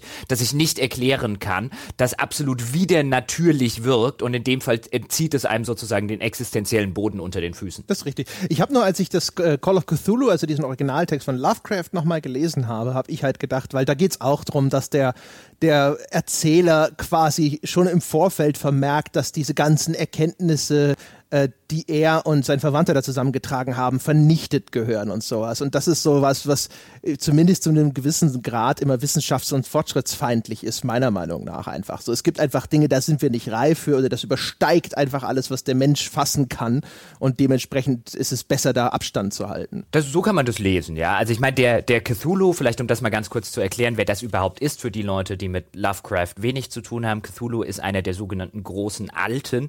Das sind ähm, Wesen, wahrscheinlich Millionen Jahre alte äh, Wesen. Das sind so ein bisschen die, die ich vorher als die Antigötter bezeichnet habe. Ähm, und Cthulhu ist wahrscheinlich oder mit Sicherheit Lovecrafts berühmtestes davon, der eben in dieser Geschichte so ein bisschen vorgestellt wird als jemand, der in einer äh, untergegangenen, unter der Meeresoberfläche befindlichen Stadt äh, vor sich hin träumt, vor sich hin schläft und darauf wartet, erwacht zu werden. Und auch das ist relativ zentral, natürlich, wenn es sich schon den Namen gibt, für Call of Cthulhu, nämlich das Erwachen dieses Cthulhus, ähm, den man, und das so viel finde ich, kann man vorwegnehmen, weil das kein Spoiler ist, weil man am Ende eben entscheiden kann, eines der Enden ist auch tatsächlich Cthulhu in diese Welt zu lassen. Ja, und diese, ganz kurz noch, dieser Cthulhu wird ganz interessant äh, beschrieben, denn eine der berühmtesten äh, äh, Stellen von Lovecraft, wahrscheinlich der berühmtesten Zitate in meiner Übersetzung, wahrscheinlich anders als in ihrer oder eurer dort draußen, wenn ihr nicht auch gerade die äh, älteren Sachen habt. Der wird nämlich gerne beschrieben mit, das ist nicht tot, was ewig liegen kann, da selbst der Tod als solcher sterben kann. Also auch hier haben wir wieder so dieses, dieses klassische Lovecraft-Motiv von äh, mit dem Tod, der selbst äh, sterben kann, mit, diesem, mit dieser ewigen Kreatur, wo so ein bisschen implizit mitspielt, aber sie kann irgendwann auch aufwachen und oh Gott, was passiert, wenn sie aufwacht? Das ist halt absolut ein zentraler Satz für, für alles ungefähr, was Lovecraft geschrieben hat. Und das Interessante hier ist, im Englischen benutzt er das Wort lie, das sowohl liegen als als auch Lügen bedeuten kann und auch durchaus mit Absicht doppeldeutig gemeint ist. Ja, auch das ist übrigens, das passt so zu dem, was wir vorher gesagt haben, das Spiel zwischendrin immer äh, gibt es Kamerafahrten quasi an Cthulhu vorbei. Das, das wird dazwischen drin immer mal eingestreut, da wird mal hier ein riesiges Auge, da ein Tentakel. Das ist nicht Cthulhu. Sondern? Das ist äh, das andere Wesen. Das wird im Spiel auch anders genannt, das will ich jetzt nur nicht vorwegnehmen. Das ist nicht Cthulhu. Du siehst auch hier tatsächlich immer nur Fragmente eines Wesens, das noch nicht mal Cthulhu ist. Cthulhu sieht man in Lovecraft. Also das, ich meine, das wäre sozusagen ein Frevel an der Lovecraft-Fiktion gewesen, wenn man Cthulhu sehen würde. Also auf jeden Fall, am Schluss sieht man ihn hundert Prozent. Und ich meine, dass das das Gleiche ist. Aber vielleicht habe ich mich auch getäuscht. Wie am Schluss sehen wir ihn hundert Prozent. Ja, wenn du beim schlechten Ende, dann blitzt es und du siehst Cthulhu. Ganz kurz. Du siehst ganz mhm. schemenhaft irgendetwas. Nee, du siehst Cthulhu hundert Prozent. Ein Nein, ich habe kein Cthulhu gesehen. Ich kann dir sogar einen Screenshot bieten dazu. Ja, dann will ich aber sehen. Gut. Und dann gibt es dazu, ja? dass du Bullshit erzählst und ich viel klüger bin? D- Also erstens bist du nicht klüger, ja, und zweitens, also wo sieht man denn da Cthulhu? Das sieht man wirklich, ich kann es dir zeigen. Es gibt's, ist auf jeden Fall in einem der Enden sieht man Cthulhu kurz. Also ich habe alle Enden gesehen, ja, und ich habe nirgendwo Cthulhu gesehen. Gibt's, sieht man, ist so. Nein. Doch. Hab's vor äh, einer Stunde und zwanzig Minuten gesehen. Ja, ich auch. Nee, offensichtlich nicht. Ja? Mit, vielleicht nicht mit geschlossenen Augen spielen immer, Gebauer. Oder vielleicht schon nicht immer vorher das Trinken anfangen. Also das Wesen auf jeden Fall, was wir die ganze Zeit während dem Spiel sehen, ist nicht Cthulhu. Gut, dann äh, fifty fifty. Ja? Teilen wir uns uns auf. Wir vielleicht auch nur fünfzig Prozent. Ja, ich wollte jetzt gerade äh, äh, zum Spiel kommen, da hast du mich unterbrochen. Ja, dann los. Ja, ich weiß aber nicht mehr, was ich sagen wollte. Gottes Willen. Das war ganz wichtig fürs Spiel. Ach so, ja. Denn, ähm, was ich sagen wollte, basierend eben auf dem, was ich, was ich, was ich gerade gesagt habe, von wegen, bei Lovecraft soll man nicht Angst vor dem Monster haben, sondern vor einer Welt, in der dieses Monster existiert. Genau aus dem Grund, in einem Lovecraft-Spiel, hat auch noch spielerische Gründe, funktionieren diese ganzen Survival-Horror-Passagen nicht. Es gibt mehrere Passagen in diesem Spiel, bei denen man sich vor einem, bei dem man vor einem Monster flüchten und sich vor einem Monster verstecken muss. Die funktionieren ein bisschen ganz rudimentär, so ähnlich wie zum Beispiel in Alien Isolation. Ähm, an das, an das haben sie mich dann teilweise erinnert, ganz rudimentär, wie gesagt. Die Schleichmechanik in dem Spiel ist eine Katastrophe, die ist echt schlecht umgesetzt. Aber das sind halt so Passagen, wo ich sage, in einem Alien-Spiel, in einem Alien-Spiel und in einem Alien-Universum soll ich ursächlich Angst vor diesem Alien haben. Das ist Creature-Horror, das ist teilweise natürlich auch Gore und so weiter und so fort, aber das ist in, in dem ersten Alien-Film, insbesondere in diesem ersten klaustrophobischen Alien-Film, ist die Angst vor diesem Monster. Natürlich ist es schön, dass dieses Monster einen gewissen, nicht sonderlich großartig erklärten äh, Background hat und nicht irgendwo aus dem Nichts entsteht, aber die Angst in diesem Film basiert ursächlich darauf, dass man Angst vor diesem Wesen haben sollte, und das eins zu eins in ein Lovecraft-Spiel zu machen. Ich hatte nie Angst vor diesem Wesen, denn immer wenn das Wesen sichtbar wird, in dem Spiel übrigens genauso, äh, nimmt es sozusagen die, die Bedrohung und nimmt es das ganze Unbekannte, auf dem Lovecraft letztlich fußt. Also immer wenn sie das Monster zeigen, wird's schlechter. Ja, also aus Lovecraft-Sicht ja, auf jeden Fall. Ich muss gestehen, es g- diese eine Szene, Michi hat sie sehr stark vor allem an Outlast erinnert. Die Mechanik ist da, dass man sich auch in so Schränken verstecken kann. Das erinnert sehr stark auch sogar in der ganzen Inszenierung an Outlast. Ähm, Das fand ich sogar relativ spannend. Es passt halt aus den erwähnten Gründen genauso wenig zu Lovecraft. Und die Szene ist trotzdem blöd, weil sie eine von mehreren stumpfen, dämlichen Trial-and-Error-Passagen in dem Spiel ist, wo man ein bestimmtes Objekt finden muss und herausfinden muss, wo, an welcher Stelle man es anwenden kann. Letzteres ist Gottlob relativ einfach. Ähm, und man muss einfach rumrennen und ausprobieren. Und Das ist, das ist so eigentlich, eigentlich ist das, kommen wir damit sozusagen zu einem zentralen Motiv des Spiels. Jedes Mal, wirklich fast ausnahmslos jedes Mal, wenn es was gut gemacht hat, hat es sich prompt an einer anderen Stelle sofort in den Fuß geschossen, sodass ich irgendwo immer sagen muss, das war gut, aber das hat für mich ganz gut funktioniert, allerdings. Ja, spätestens wenn es den, wenn es so ungefähr nach einer Stunde gibt es halt den Walking Simulator Ansatz quasi komplett auf. Es gibt immer noch mal kleinere Erkundungspassagen, aber die komplette erste Stunde, ersten anderthalb Stunden, je nachdem wie lange man spielt, du hast es eingangs gesagt, ist es ein Walking Simulator. Dort ist es nicht ein wirklich herausragender Walking Simulator, weil teilweise die Dialoge ein bisschen dümmlich geschrieben sind, ehrlich, äh, ehrlich gesagt, weil teilweise auch ähm, Dinge passieren, wo man sich so ein bisschen an den Kopf greift und denkt, okay, du sollst Privatdetektiv sein. Denn eine der zentralen Sachen, insbesondere in diesem Walking Sim- Simulator-Teil, ist, dass man Dinge rekonstruieren soll, weil meine Figur ist ja Privatdetektiv. Das heißt, wir kommen dann zum Beispiel in ein Haus oder in ein Anwesen und in einen Raum, in dem ein Feuer ausgebrochen ist, an dem vermeintlich, angeblich, wir wissen es noch nicht genau, mehrere Leute gestorben sein sollen. Und dann kann man eben über eine, äh, drückt man eine Taste oder auf dem Gamepad, wo ich es jetzt gespielt habe, drückt man zwei Tasten und dann versucht Edward anhand der Hinweise, die dort rumliegen, einfach zu rekonstruieren, was dort passiert ist. Das klingt spannender, als es ist, weil es nämlich ein reines Abklappern von Hotspots ist und tatsächlich kein Rätsel, über das man irgendwie nachdenken müsste.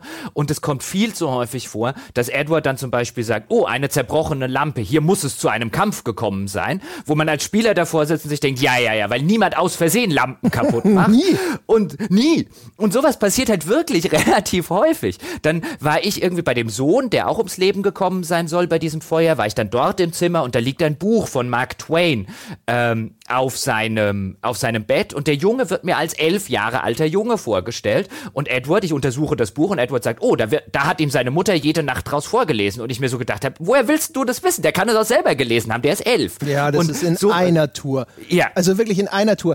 Das ist ein äh, anderes Beispiel, du bist irgendwo in einem Esszimmer und äh, dann untersucht der gute Herr Pierce diese Teller und meint dann so, oh, Sarah hat ihren Teller nicht angerührt. Und dann so, okay, du, du meinst den Teller, der identisch ist zu dem Teller ihres Mannes? Weil auf beiden liegt etwas, das aussieht wie ein großes Stück Thunfisch. Die sind hundert Prozent identisch, aber bei dem Teller sitzt er da und sagt so, hm, das ist ja komisch. Es gibt drei Stühle im Keller, ja. Und dann steht im, im Keller einer dreiköpfigen Familie stehen drei Stühle. Und was sagt unser Protagonist?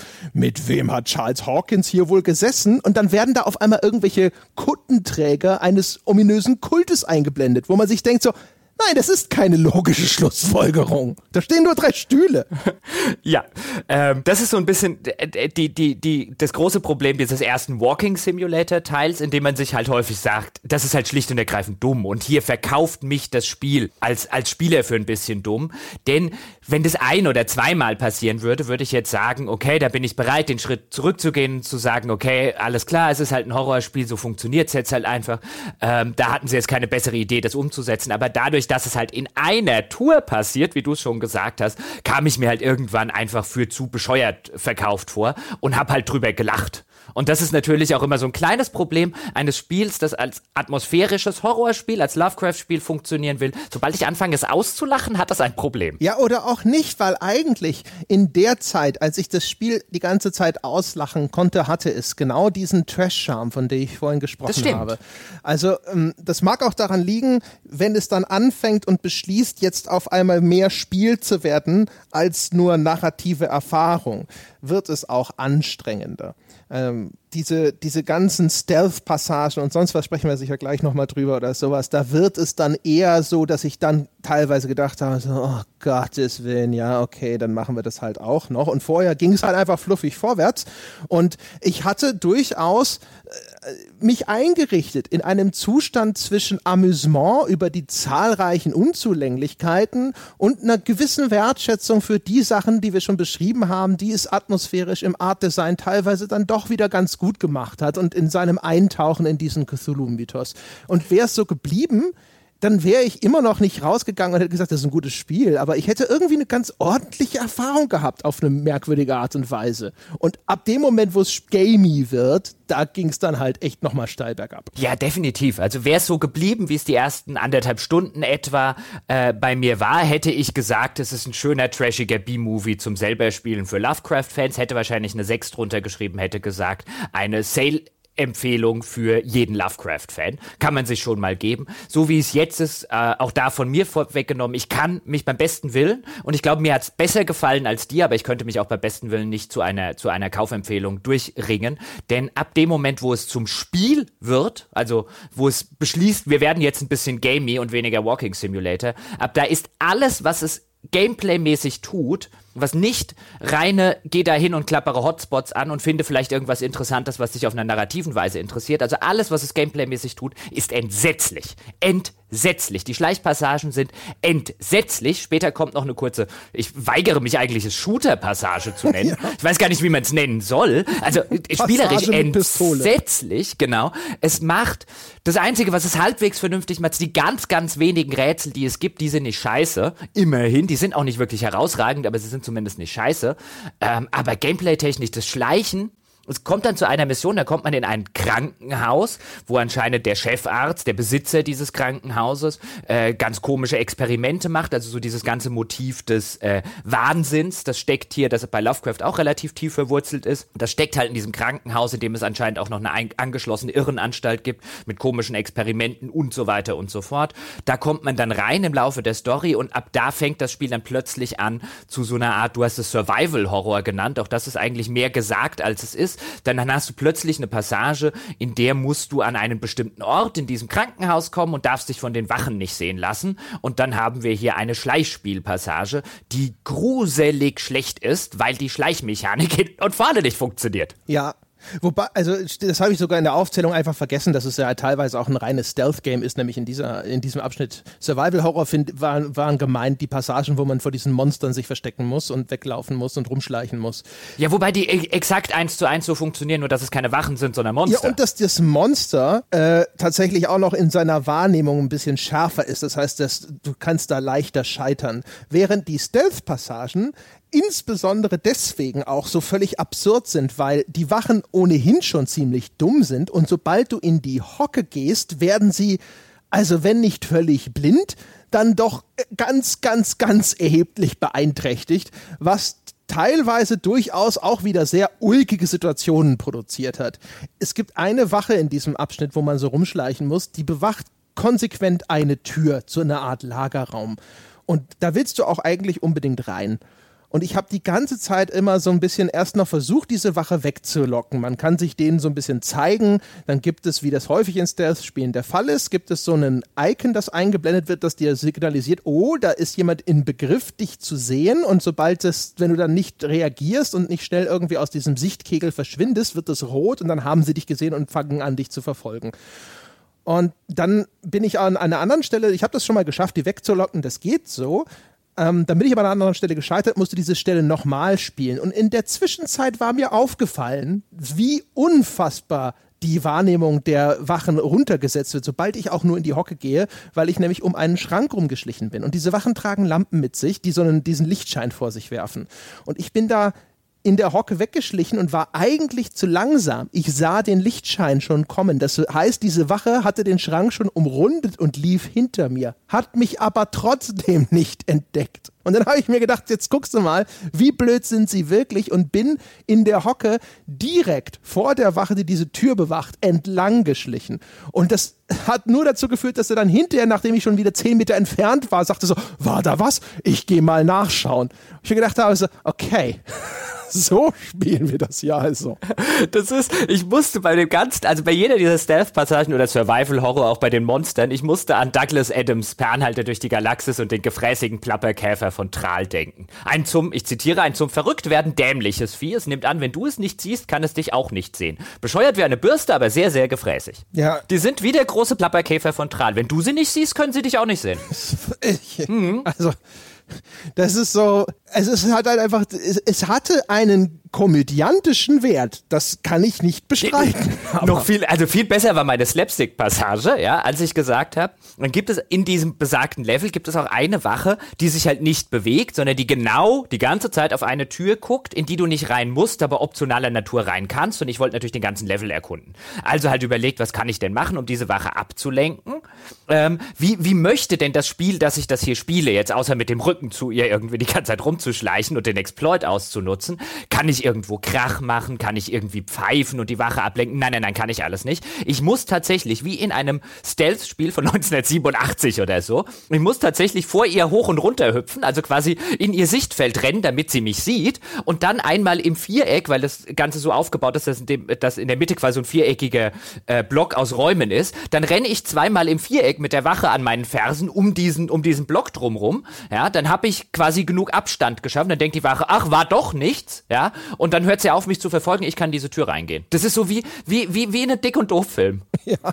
Ich stelle mir dann wirklich vor, wie da diese, diese, dieser Typ halt durch die Flure dieses Krankenhaus hetzt, eine Wache genau am Fuß, das ist so herrlich. Ja, vor allem, also ich kann ihm dafür noch nicht mal richtig böse sein, weil ich ja heilfroh bin, dass, wenn man entdeckt wurde, die Wachen nach sehr kurzer Zeit ihre Suche wieder abbrechen, weil wenn ich dann noch länger in meinem Versteck hocken müsste, würde mich das wieder spielerisch nur noch mehr frustrieren. Aber es ist natürlich, es, es, es ist noch mal eins, eine Schippe obendrauf zu dieser ganzen Idiotie, dass jemand, der dich schon eindeutig gesehen hat, also da rennt jemand rum, der da nicht sein soll, aber dann ist er mal zehn Sekunden aus dem Sichtfeld verschwunden und dann so, naja gut, dann wohl zurück auf den Posten. Ja, genau, niemandem anderen Bescheid gesagt oder so. Nein, ich bin auch nicht so dankbar, äh, nicht, nicht traurig darum, dass ich diese Stealth-Abschnitte, gut, manchmal war es so ein bisschen tatsächlich Trial-and-Error-mäßig, aber dass die sich nicht ewig und drei Tage hingezogen haben, wobei ich ehrlich gesagt, am liebsten hätte ich mich durchgecheatet. Also ich wollte irgendwann, sobald das Ding anfängt, gamey zu werden, ich will nur noch, gib mir bitte die nächste Erkundungspassage und ich will wissen, wie wie die Geschichte weiter und ausgeht. Nicht, dass es sich am Ende gelohnt hat, weil ich alle Enden eigentlich relativ enttäuschend fand, aber das ist wieder eine andere Geschichte.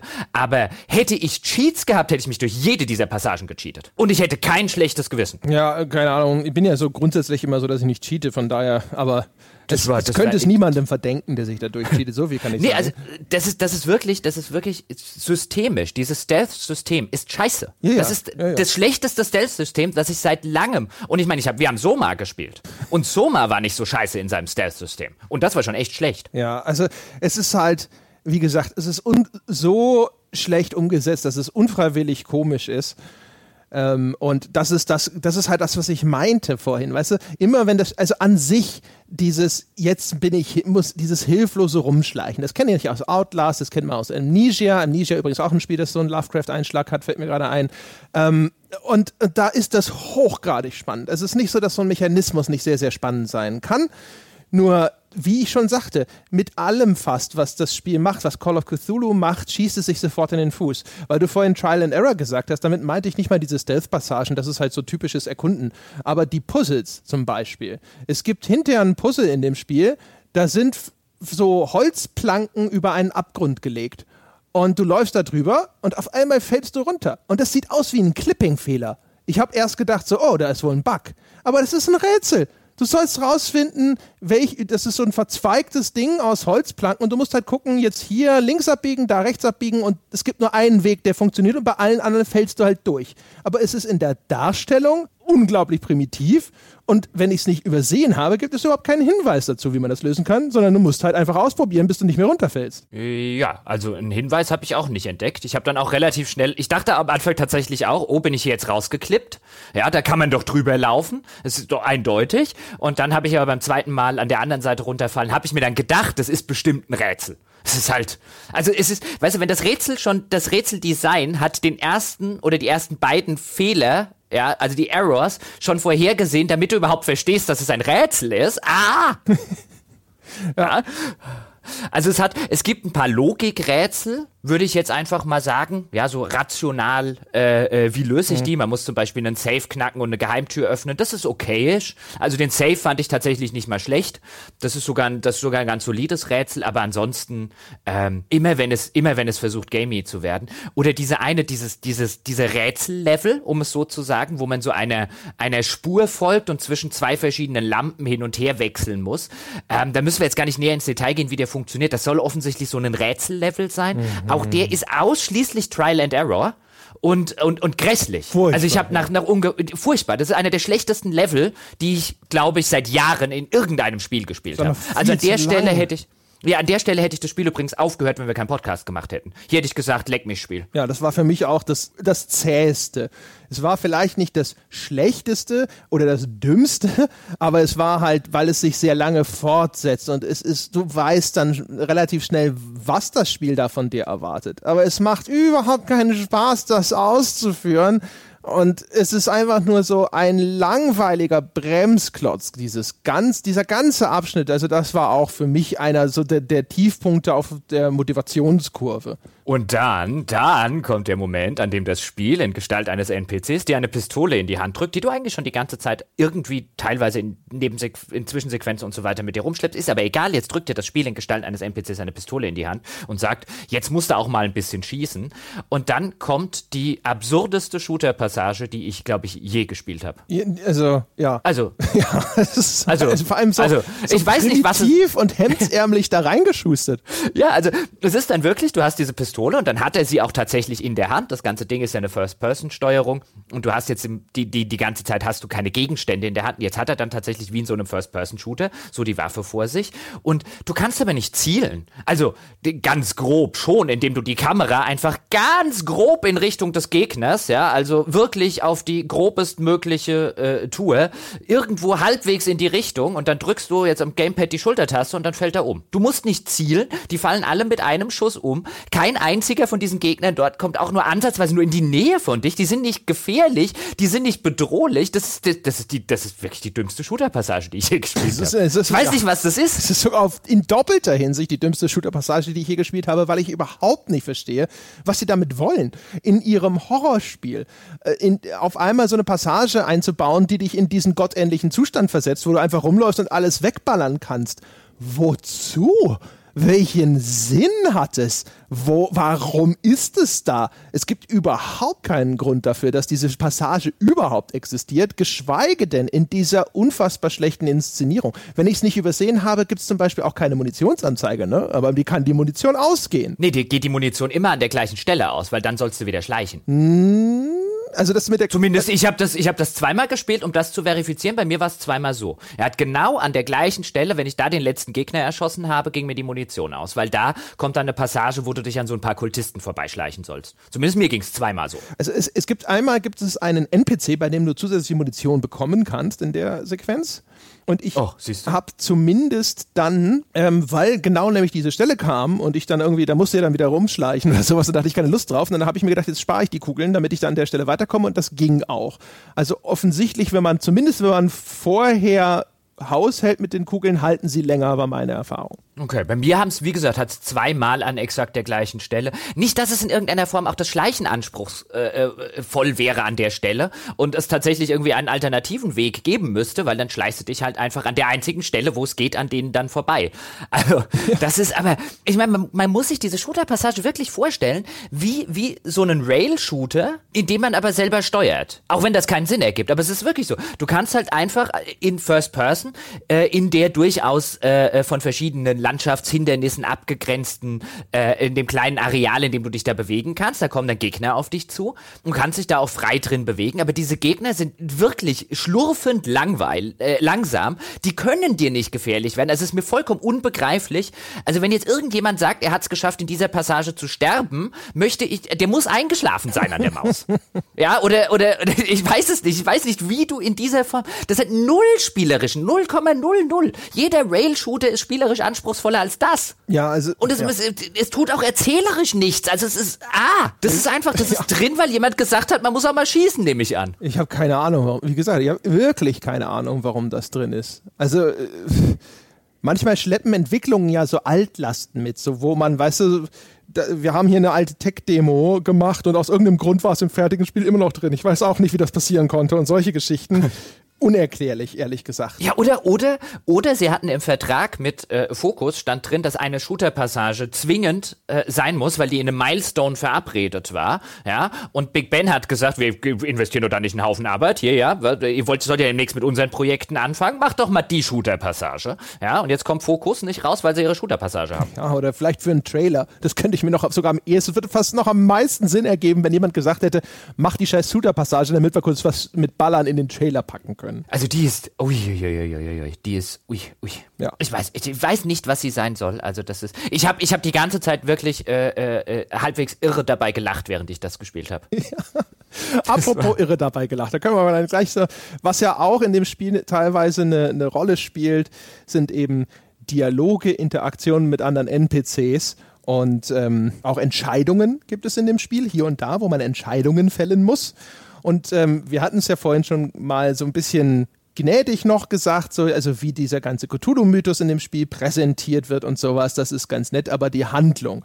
Und das war nicht nur bezogen auf diese Untersuchungssequenzen, falls Sie das gedacht haben, leichtfertigerweise, ja, liebe Zuhörer da draußen. Nein, es gibt in dem Spiel auch bei den Entscheidungen, bei der Erzählung an sich einige Stellen, die so dermaßen verquer sind. Es gibt zum Beispiel einen Polizisten, den guten Bradley. Und der gute Bradley ist so ein Charakter, der begleitet einen über weite Teile des Spiels. Und dann kommt man zu dem Haus, das mit von einem eigenartigen Hausmeister, bediensteten Einsiedler äh, bewacht wird. Und der Bradley fragt vorher noch so, hier, soll ich nicht besser mitkommen? Und ich denke mir so, naja, hilft ja wahrscheinlich, wenn da jemand dabei ist, den er kennt, soll der Bradley mal mitkommen. Dann kommt der Typ und greift mich als erstes mit einer Axt an. Mit einer Axt. Und ich also du meinst, ganz kurz zur Erklärung, nicht der Bradley, nee, sondern ja, der Hausmeister. Genau, der komische Kerl halt, der, der alte Kauz. Und das ist halt dann auch so ein Ding, erstmal, dass du das musst du dann über so eine Dialogsequenz mit dem Typen entschärfen. Und ich denke mir die ganze Zeit so, Bradley? Bradley! Bradley. Sowas so bei mir auch, vor allem, weil er vorher noch zu dir sagt, ich komm mal lieber mit, hier der alte Silas heißt der, glaube ich, ja. ja, der reagiert nicht so gut auf Fremde. Ja, und ich denke, ja klar, dann komm mit. Er, das Spiel fragt dich sogar noch, soll, willst du ihn mitnehmen? Ja. Ich habe halt ja gesagt, ich nehme an, er kommt auch mit, wenn du nein sagst. Aber, und ich, ich stand da auch so da, ey Moment, du hast mir gerade gesagt, dafür kommst du mit, wo bist du? Ja, und das Beste ist, dann gehst, dann überzeugst du den, dann sagt er, na gut, ich lass dich rein. Dann geht ihr zu der Tür, zu dem Anwesen. Wer ist wieder da? Ach, guck mal an, da ist der Bradley. Ja, also während die ganze Zeit, wo man ihn wirklich gebraucht hätte, da ist er verschwunden und auf einmal steht er wieder da. Und es tun auch alle so, als ob da nichts gewesen wäre, nach der Typ, nachdem der Typ mit der Axt auf dich losgegangen ist. Also es ist halt alles sowas von dermaßen konfus. Vor allem, weil das Spiel ja explizit vorher von dir eine Entscheidung haben möchte, ob der Bradley mitkommen soll. Und dann ist von Bradley nichts zu sehen. Oh. Und es gibt halt echt eine ganze Reihe von Stellen in dem Spiel, die wirklich ziemlich absurd und hanebüchen sind. Oh ja, also durch die Plotlöcher kannst du auch diverse Flugzeugträger fahren und drin wenden. Ja, also ich könnte dir jetzt ohne Probleme, am, nach dem Ende des Spiels, könnte ich hier fünfundzwanzig äh, Plotlöcher aufzählen, vollkommen problemlos, also die halt wirklich so offensichtlich sind, wo man sich denkt, äh, wenn das so und so ist, wie das Spiel das gesagt hat, dann ergibt das keinen Sinn und das keinen Sinn und das keinen Sinn und das da drüben erst recht keinen. Also es ist am Ende, wird das notdürftig und ganz lose äh, bestenfalls zusammengehalten, das ganze Plotkonstrukt, was da aufgeht. Wo ich auch übrigens den Eindruck habe, das Ding ist nicht fertig. Das Ding ist nicht mal ansatzweise fertig, auch in der Narration nicht. Denn es gibt Figuren, prominente Figuren, wie anscheinend eine örtliche Hehlerin, die, die Anführerin einer, einer äh, örtlichen kriminellen Bande, die eine vergleichsweise prominente Rolle im Spiel spielt, häufiger mal auftritt, aber eigentlich nichts, aber auch gar nichts mit dem Spiel, mit dem Plot zu tun hat. Also wo du dir denkst, es ist eine Figur, die bestimmt mal in dem Originalplot eine tragende Rolle spielte und dann ist man halt nicht mehr mit dem Originalplot fertig geworden und musste es am Ende irgendwie lose zusammenschustern. Ja genau, das sieht wirklich. Und dann war die halt noch drin. Wir mussten ein bisschen was schneiden. Ja. Die übrigens Auch, also auch so Szenen hat. Da gibt's einen, einen wichtigen Gegenstand. Hinter dem war sie auch her, ja. Und dann sitzt, dann die ganze Zeit wird sie als so der Verbrecherboss in diesem Kaff dargestellt und äh, ist sehr unwirsch und ist überhaupt nicht entgegenkommend. Und dann ist da dieses Objekt, ein extrem seltenes Artefakt. Das wollte sie offensichtlich auch haben. Aber dann hast du es und dann so, ja, nimm's mit. Und du denkst dir so, hä? Wieso? Alles, was du bislang zu mir gesagt hast, war feindselig und du hältst mich für einen totalen Säufer. Du sitzt nur da und denkst, was geht in diesen Dialogen vor sich? Warum handeln diese Figuren so? Ja, gut, angesichts der Tatsache, dass die offensichtlich alle, ja, nicht nur im Rahmen der Narration, also da, da, da dann tatsächlich auch für die Leute, die es jetzt schon gespielt haben, aber diese Leute leiden ganz offensichtlich unter einer schwerwiegenden psychischen Erkrankung. Sie haben nämlich alle ganz schlimme nervöse Ticks. Ja, ja insbesondere, ja, wenn sie mit dir Gespräche führen, was die mit ihren Händen machen, ist unglaublich. Also die Animationen innerhalb der Gespräche sind herrlich. Die sind ja, überall völlig so. Ja, die, die, genau, also die Animationen sind generell ein Graus in diesem Spiel, wenn du Leute laufen oder gar rennen oder so siehst. Also wenn, wenn, wenn du sie rennen siehst, sehen sie wirklich aus, als hätten sie sich gerade in die Hose gemacht und zwar dünn. Aber äh, bei, in, den, in, den, in den Dialogen ist es einfach herrlich, weil offensichtlich irgendjemand gesagt hat, naja gut, irgendwie müssen die Leute ja animiert sein in den Dialogen. Ja, wir haben aber weder Zeit noch Geld, um die Animationen tatsächlich auf das Gesagte abzustimmen. Also wirkt das, die Figuren wirken an sich relativ wie tot, wie so tote Fische, die irgendwo rumstehen. Und als hätte dann irgendjemand von hinten irgendwie in so eine, in so eine Puppe oder so nochmal so seine Hand reingesteckt und wedelt halt völlig unmotiviert mit den Händen. Mal links, mal rechts, mal nehmen sie die Hände nach oben, mal guckt sie nach links, mal guckt sie nach rechts. Das hat nichts mit dem Gesagten zu tun. Und das wirkt hier irgendwie, als würde sie, keine Ahnung, als würde sie irgendeine Seance führen. Das ist so albern. Das Geilste ist übrigens auch, wenn man rennt, also es gibt so Fluchtsequenzen, hatte ich schon erwähnt, da stürzt irgendwas ein, ist irgendwas explodiert oder sonst irgendwas und du musst halt ganz schnell rennen auf einem vordefinierten Pfad. Ähm, so, man stelle sich das vor wie die Fluchtsequenzen in Tomb Raider, nur in ganz, ganz viel schlechter.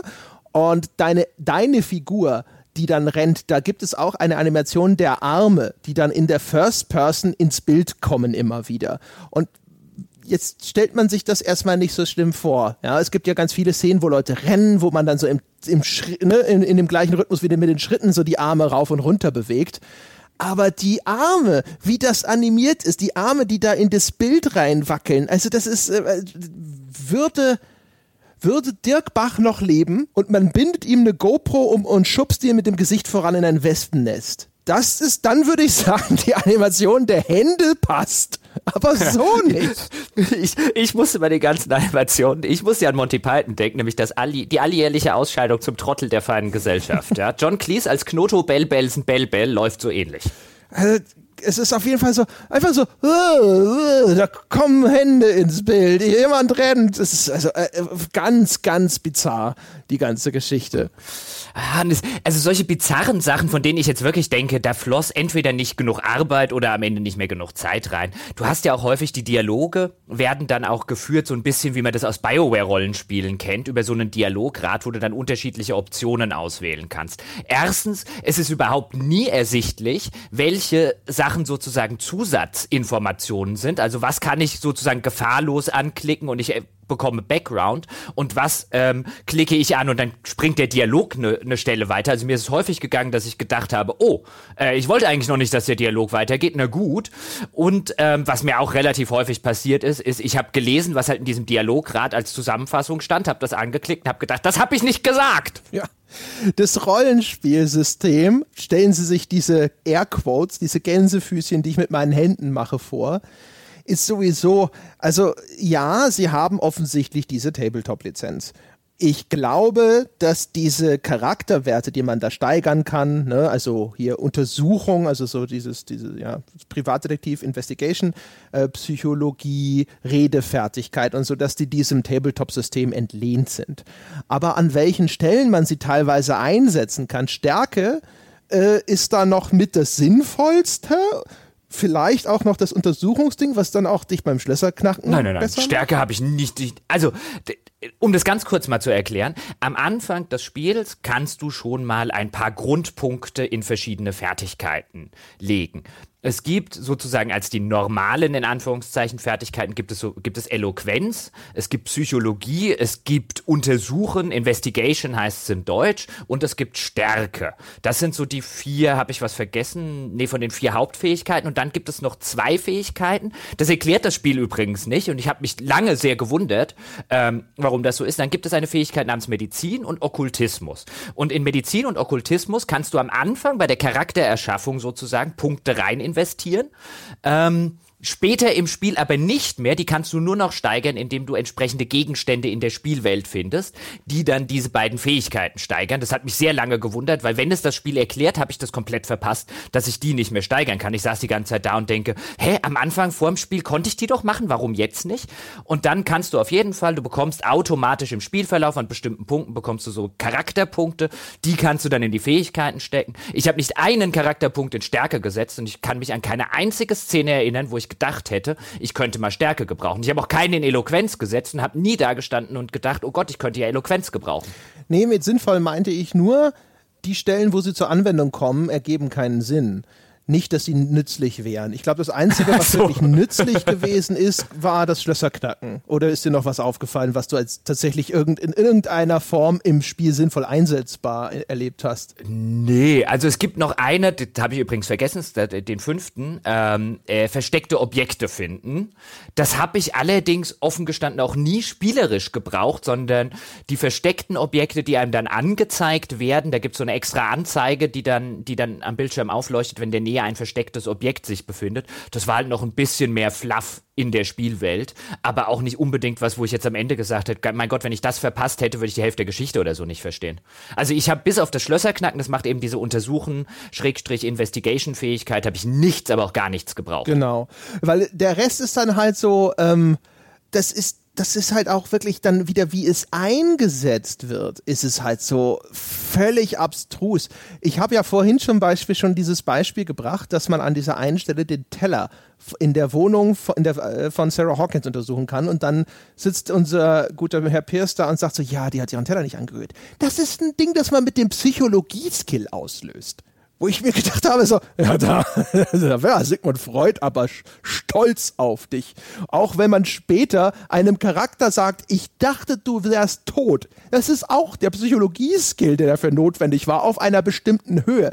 Das Ding würfelt, glaube ich, sogar. Also manchmal hatte ich den nötigen Level, aber dann hat es erkennbar offensichtlich nicht geklappt, dass ich diesen Skill benutze. Das heißt, es ist tatsächlich so ein Rollenspielsystem anscheinend dahinter, dass dann auch noch irgendwo so einen Wurf auf meine Psychologiefähigkeit stattfindet, ob ich diese tiefgreifende und selbstverständlich nur mit psychologischem Background stellbare Frage tatsächlich erfolgreich rüberbringe. Es ist ganz offensichtlich ein System, das irgendwann mal geplant war und wo man dann wahrscheinlich auch gesagt hat, hey, es hat dann unterschiedlichen äh, Verlauf und man kann Dinge unterschiedlich lösen, je nach Fähigkeiten, und dann hatte man entweder auch da wieder nicht die Zeit oder nicht das Geld, um das tatsächlich umzusetzen. Sowas Ähnliches gibt es ja tatsächlich auch, was den Geisteszustand der Person angeht, denn sowas wie wahnsinnig werden, das ist ja bei Lovecraft ein sehr, sehr zentrales Motiv. Gab schon einige Spiele, Dark Corners of the Earth zum Beispiel von zweitausendsechs ist das, glaube ich, das hat das auch relativ zentral, dieses, du kannst als, ich meinte jetzt, trotzdem Dark Corners of the Earth, aber Eternal Darkness einwerfen, weil die Leute gerade mhm. alle an Eternal Darkness denken. Nein, nein, nein, die denken, die denken alle wie ich an Dark Corners of the Earth. Mhm. Aber egal, ähm, da spielte das halt auch eine zentrale Rolle, dass du eben wahnsinnig werden konntest und dass du vermeiden musst, zu wahnsinnig zu werden durch all das, was du dort mitkriegst und was sozusagen alles, was du über die Welt weißt, in Frage stellst. Das scheinen sie auch mal geplant zu haben, denn es gibt auch extra eine Sanity, also eine, eine äh, ja, Geistesgesundheitsanzeige, die du übers Menü aufrufen kannst, und da werden auch im Laufe des Spiels verschiedene Geisteszustände, je nachdem, wenn dir irgendwas Traumatisches passiert ist, werden abgebildet. Ich habe nicht ein einziges Mal den Eindruck gehabt, und ich habe nun wirklich, teilweise hast du dann zum Beispiel auch die Option, willst du dieses äh, unheilige Buch da drüben, willst du das lesen oder nicht? Und wo ich am Anfang gedacht habe, naja gut, das wird sich wahrscheinlich auf meine Geistesgesundheit auswirken, dafür steigt der Okkultismuswert, ist wahrscheinlich so eine Abwägungsgeschichte, will ich noch ein bisschen verrückter werden und dafür mehr über Okkultismus wissen oder nicht? Ähm, ich habe nicht ein einziges Mal bei mir einen, einen spürbaren Unterschied gemacht, wo ich sagen könnte, an der Stelle habe ich irgendein etwas von diesem System bemerkt. Auch das wirkte wie ein System, was sie sich mal ausgedacht haben und dann einfach nicht umsetzen. Ja, oder was sie vielleicht wegen dieser Lizenz da reingeschmissen, ich habe keine Ahnung, was sie damit vorhatten. Wir hatten vor gar nicht so langer Zeit eine Viertelstunde gemacht zu einem anderen Spiel, das ganz ähnlich funktioniert hat, nämlich The Council, wo man auch wie in einem Rollenspielsystem bestimmte Dach- äh, Fähigkeiten steigern konnte, und demnach hat sich dann auch hier und da ein anderer Storypfad geöffnet. Und ich dachte am Anfang, die wollen in die gleiche Richtung gehen. Nur hat es dieses The Council erheblich effektiver umgesetzt als das. das ja. Wie, wie auch so ziemlich alles. Also ich habe es ja vorher auch schon erwähnt, ähm, spätestens dann gegen Ende, wenn dann so die, die, die, die Storyfäden alle so vermeintlich zusammengeführt werden, wie häufig ich da saß und gedacht habe, äh, aha, aha, okay. Ja gut, das schlucke ich jetzt auch noch, warum auch nicht, darauf kommt es jetzt auch nicht mehr an. Und das mündet dann wirklich in einem Finale, es gibt bis zu vier Enden, die kannst du auch im Laufe des Spiels, musst du dir anscheinend freischalten, mir standen jetzt nur zwei zur Auswahl. Ich könnte dir aber nicht sagen, ich hätte nicht den Hauch einer Ahnung, wo ich mit irgendeiner Entscheidung irgendein Ende beeinflusst hätte. I don't know. Aber okay, ich hatte jetzt die Entscheidung sozusagen das gute oder das böse Ende, so wie ich es jetzt bezeichnen würde. Ähm, und ich habe dann halt das gute Ende gewählt und saß dann halt, ah ja, ah okay, oh, oh, und das ist jetzt das Ende des Ganzen, ah ja, mhm, das sehr ist schön. Auch Next. Gut.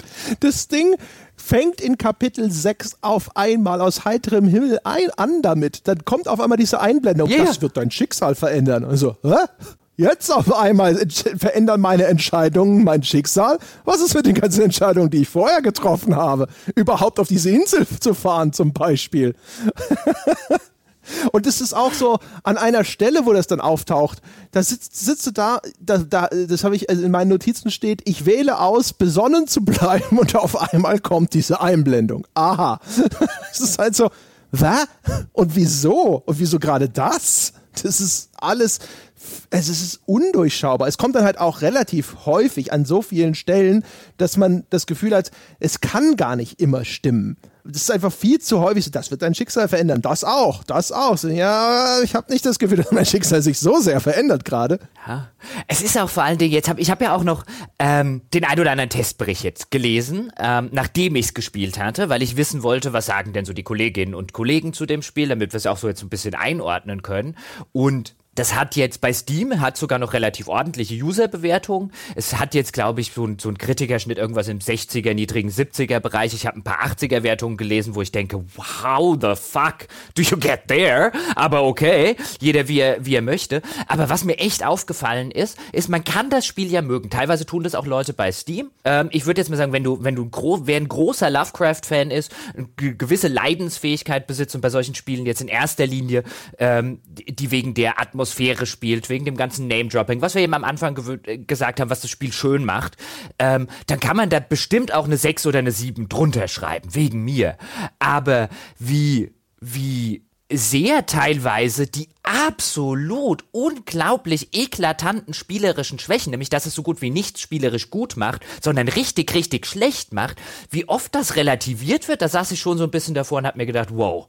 Weißt du, also wenn das ein sechziger oder ein siebziger Spiel ist, dann, dann kann's gar keine zwanziger mehr geben. Also dann ist das physisch unmöglich. Also ich meine, das ist, das ist definitiv das schlechteste Spiel, was ich, als spielerisch, was ich zweitausendachtzehn gespielt habe. Und zwar mit deutlichem Abstand. Ja, du hast, ich habe ja Agony gespielt, von daher.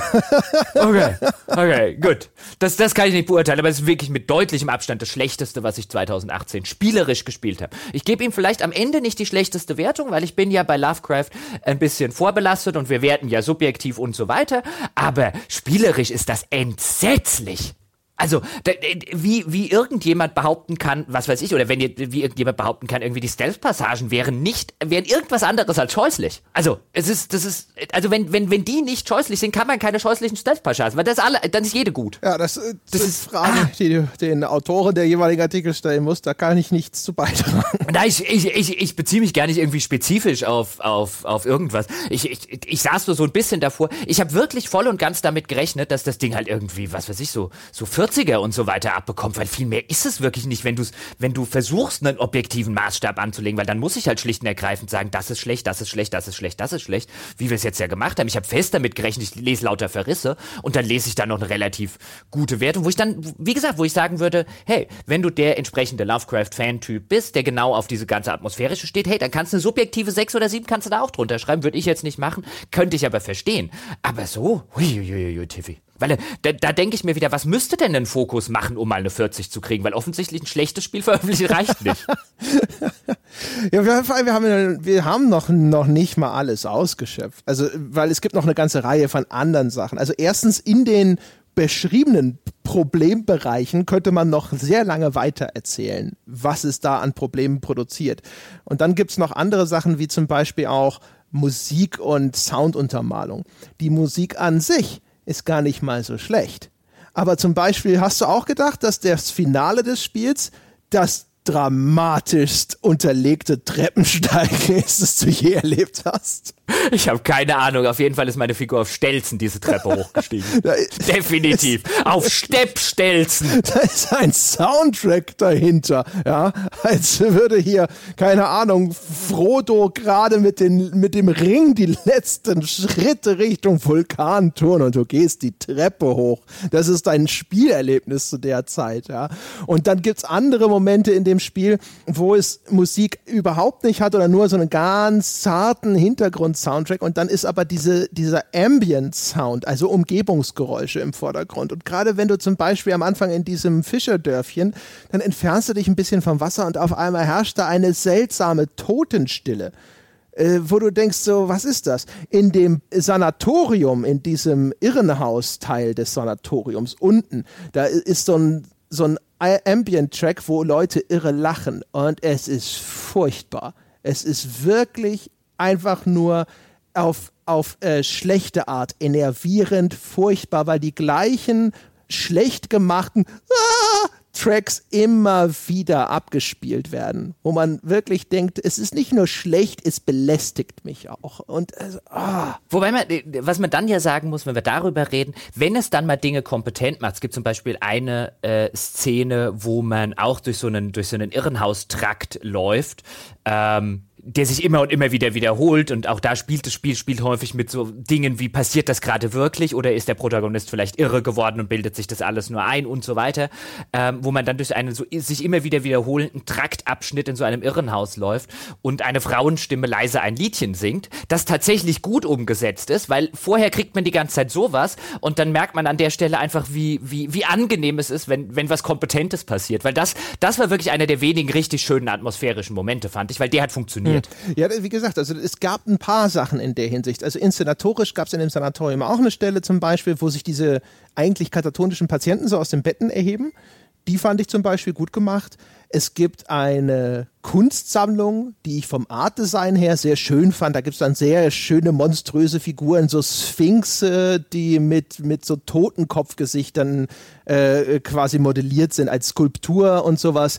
Also das hat schon seine Momente. Es hat auch seine Momente, wo es so von der, jetzt immer auf diesem technisch niedrigen Niveau, aber wo es durchaus so Szenarien macht, wo ich mir denke, ja, das ist vielleicht unlogisch, dass da irgendwo so ein Haus dramatisch auf einer Klippe oben über diesem Ding thront, aber es ist schon irgendwie cool, wie in einem alten Horrorfilm, wie in so einem Hammer-Horror-Movie, äh, wo dann irgendwie das Schloss von Dracula oder das Anwesen von Viktor Frankenstein irgendwo steht. Fehlt nur noch die zuckenden Blitze, die hätten es perfekt gemacht. Aber das ist dann halt auf seine B-Movie-artige, trashige Art charmant und nett und tatsächlich teilweise auch echt gut gemacht. Und auch sogar dieses Verstecken vor dem Monster, abgesehen davon, dass man, wie gesagt, einfach rumprobieren muss, wo man das blöde Objekt findet, das man da finden soll und dass man überhaupt rauskriegt, welches man finden soll.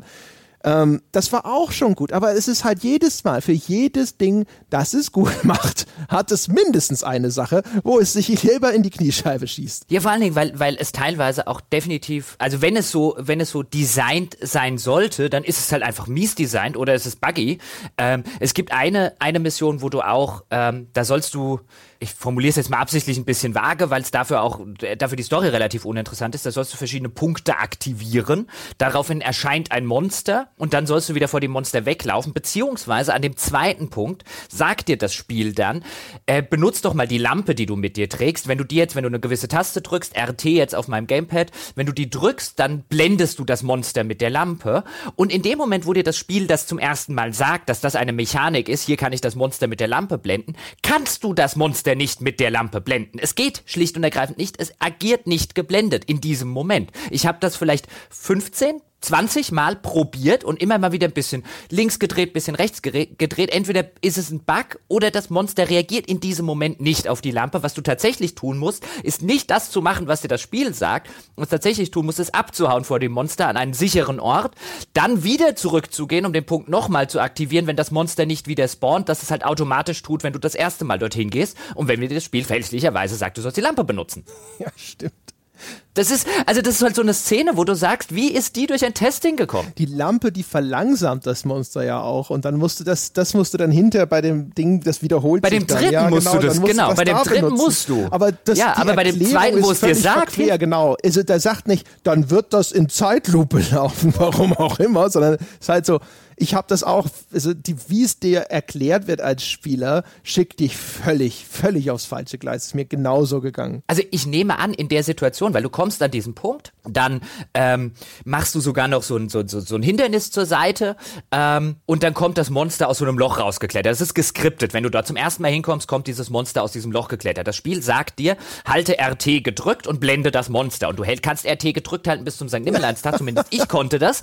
Du blendest in dieser Szene das Monster nicht, du musst weglaufen.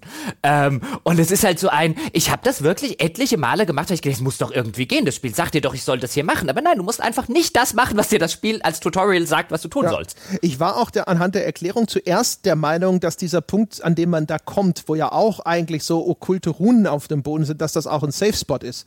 Das Monster spawnt ja dann direkt vor dir. Und ich habe gedacht so, okay, hier bin ich safe. Nope, bist du nicht. Okay, nochmal. Also blende ich das Monster. Nope, blendest du nicht. Das ist so nah an dir dran. Du, wahrscheinlich, du wirst es, wahrscheinlich ist es immer so, dass du es nur verlangsamst, aber es ist so nah an dir dran, dass du das nicht mal merkst. Es ist halt, es löst sofort die Todessequenz aus. Und ich so, okay, so auch nicht. Ich renne einfach mal zurück. Ach, guck an, das soll ich machen. Das ist nicht ganz das, was man mir vorher gesagt hat. Ja, genau. Ich habe den Eindruck, dass mir eine wichtige Kleinigkeit verschwiegen wurde. Ja, also das ist echt meine Güte. Ja, aber sowas, so, sowas gibt's halt in dem Spiel echt häufig. Aber es ist, es ist letztlich trotzdem, also wir haben jetzt äh, fast, naja, was heißt fast, eine Stunde vierzig Minuten haben wir über ein Spiel geredet, das wir beide wirklich nicht sonderlich gut finden. Ich, wie gesagt, ich glaube, ich find's noch ein bisschen besser als du, würde ich jetzt mal tippen, so aus unserem Gespräch heraus. Ich fand's schon teilweise ziemlich entsetzlich, aber jetzt so zurückblickend, habe ich jetzt acht Stunden, die es gebraucht hat, wirklich sinnlos vergeudet? Nein, ich habe ein interessantes, schlechtes Spiel gespielt. Also ich habe wirklich schon lange kein so schlechtes Spiel mehr gespielt. Also ich sag mal, es war, es war die Unterhaltung wert. Aber ansonsten, hätte ich was verpasst, hätte ich Call of Cthulhu nie gespielt? Nein, nicht mal ein bisschen. Ich finde die Idee mit dem Wal nach wie vor nett.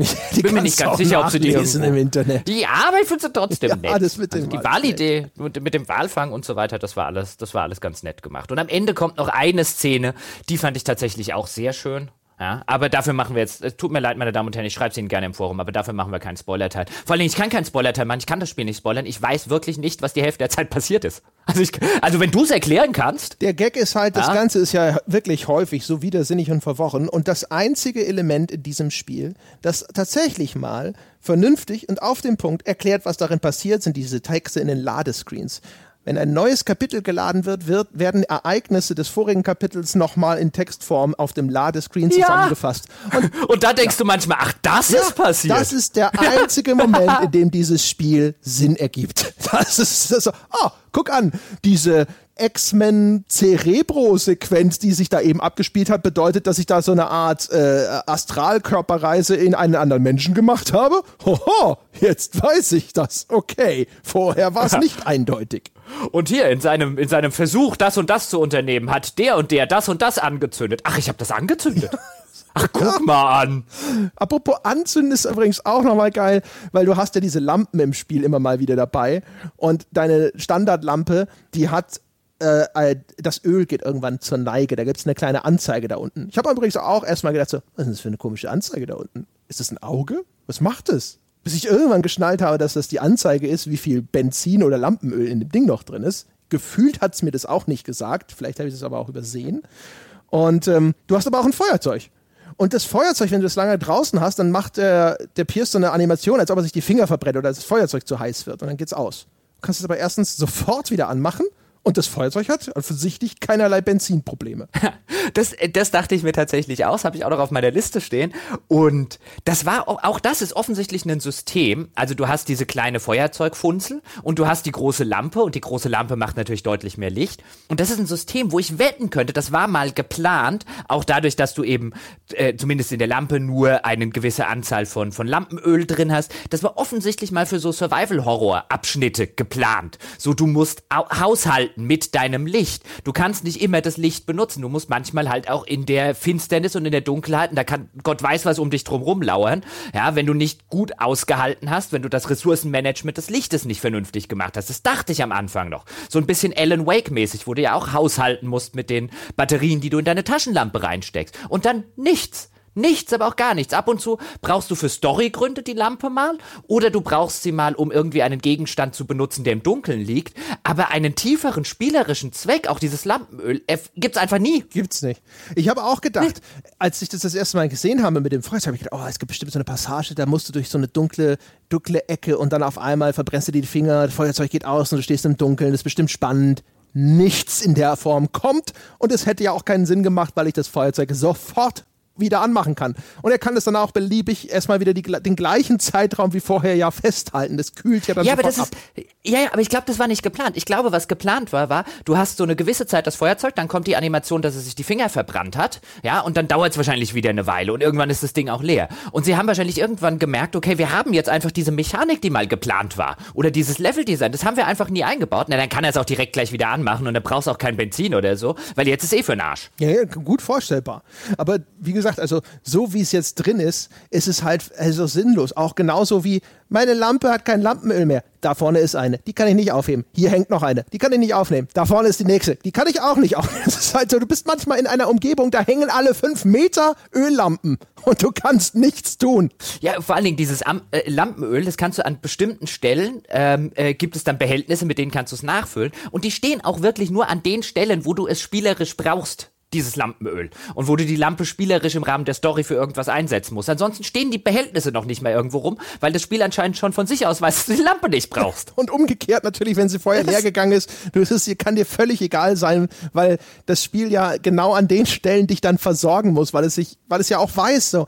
Es, es hat nie etabliert, dass es in irgendeiner Form Sinn macht, mit dieser Lampenölgeschichte Haus zu halten. An den Stellen, wo du es brauchst, ist es dann auch nichts irgendwie Optionales oder sonst irgendwas, sondern es ist unausweichlich, also muss es dir diese Ressource wieder zur Verfügung stellen. Ach, es ist... Also ich, ich kann am Ende wirklich nur zu dem Schluss und zu dem Punkt kommen, dieses Spiel sollte mal erheblich mehr werden. Ich würde viel Geld wetten. Ich würde viel Geld wetten, wenn ich das originale Designdokument dieses Spiels sehe, sehe ich dort sehr, sehr viele Dinge, die mal ganz anders und wesentlich komplexer und umfangreicher sein sollten. Und das wurde, das wurde budgettechnisch und arbeitstechnisch schwer zusammengestrichen. Jetzt ist natürlich die Frage, wer ist dran schuld? Ist der Publisher schuld? Ist der Entwickler dran schuld? Die werden wir nicht beantworten können. Aber ich würde Geld drauf wetten, dass hier locker mal dreißig, vierzig Prozent des ursprünglich geplanten Spiels rausgeschnitten wurden. Sowohl Story als auch Gameplay. Kann ich mir gut vorstellen. Es ist nach was anderes, wo ich das Gefühl habe, dass es rausgeschnitten wurde. Und das ist, glaube ich, ein Teil der Gewalt.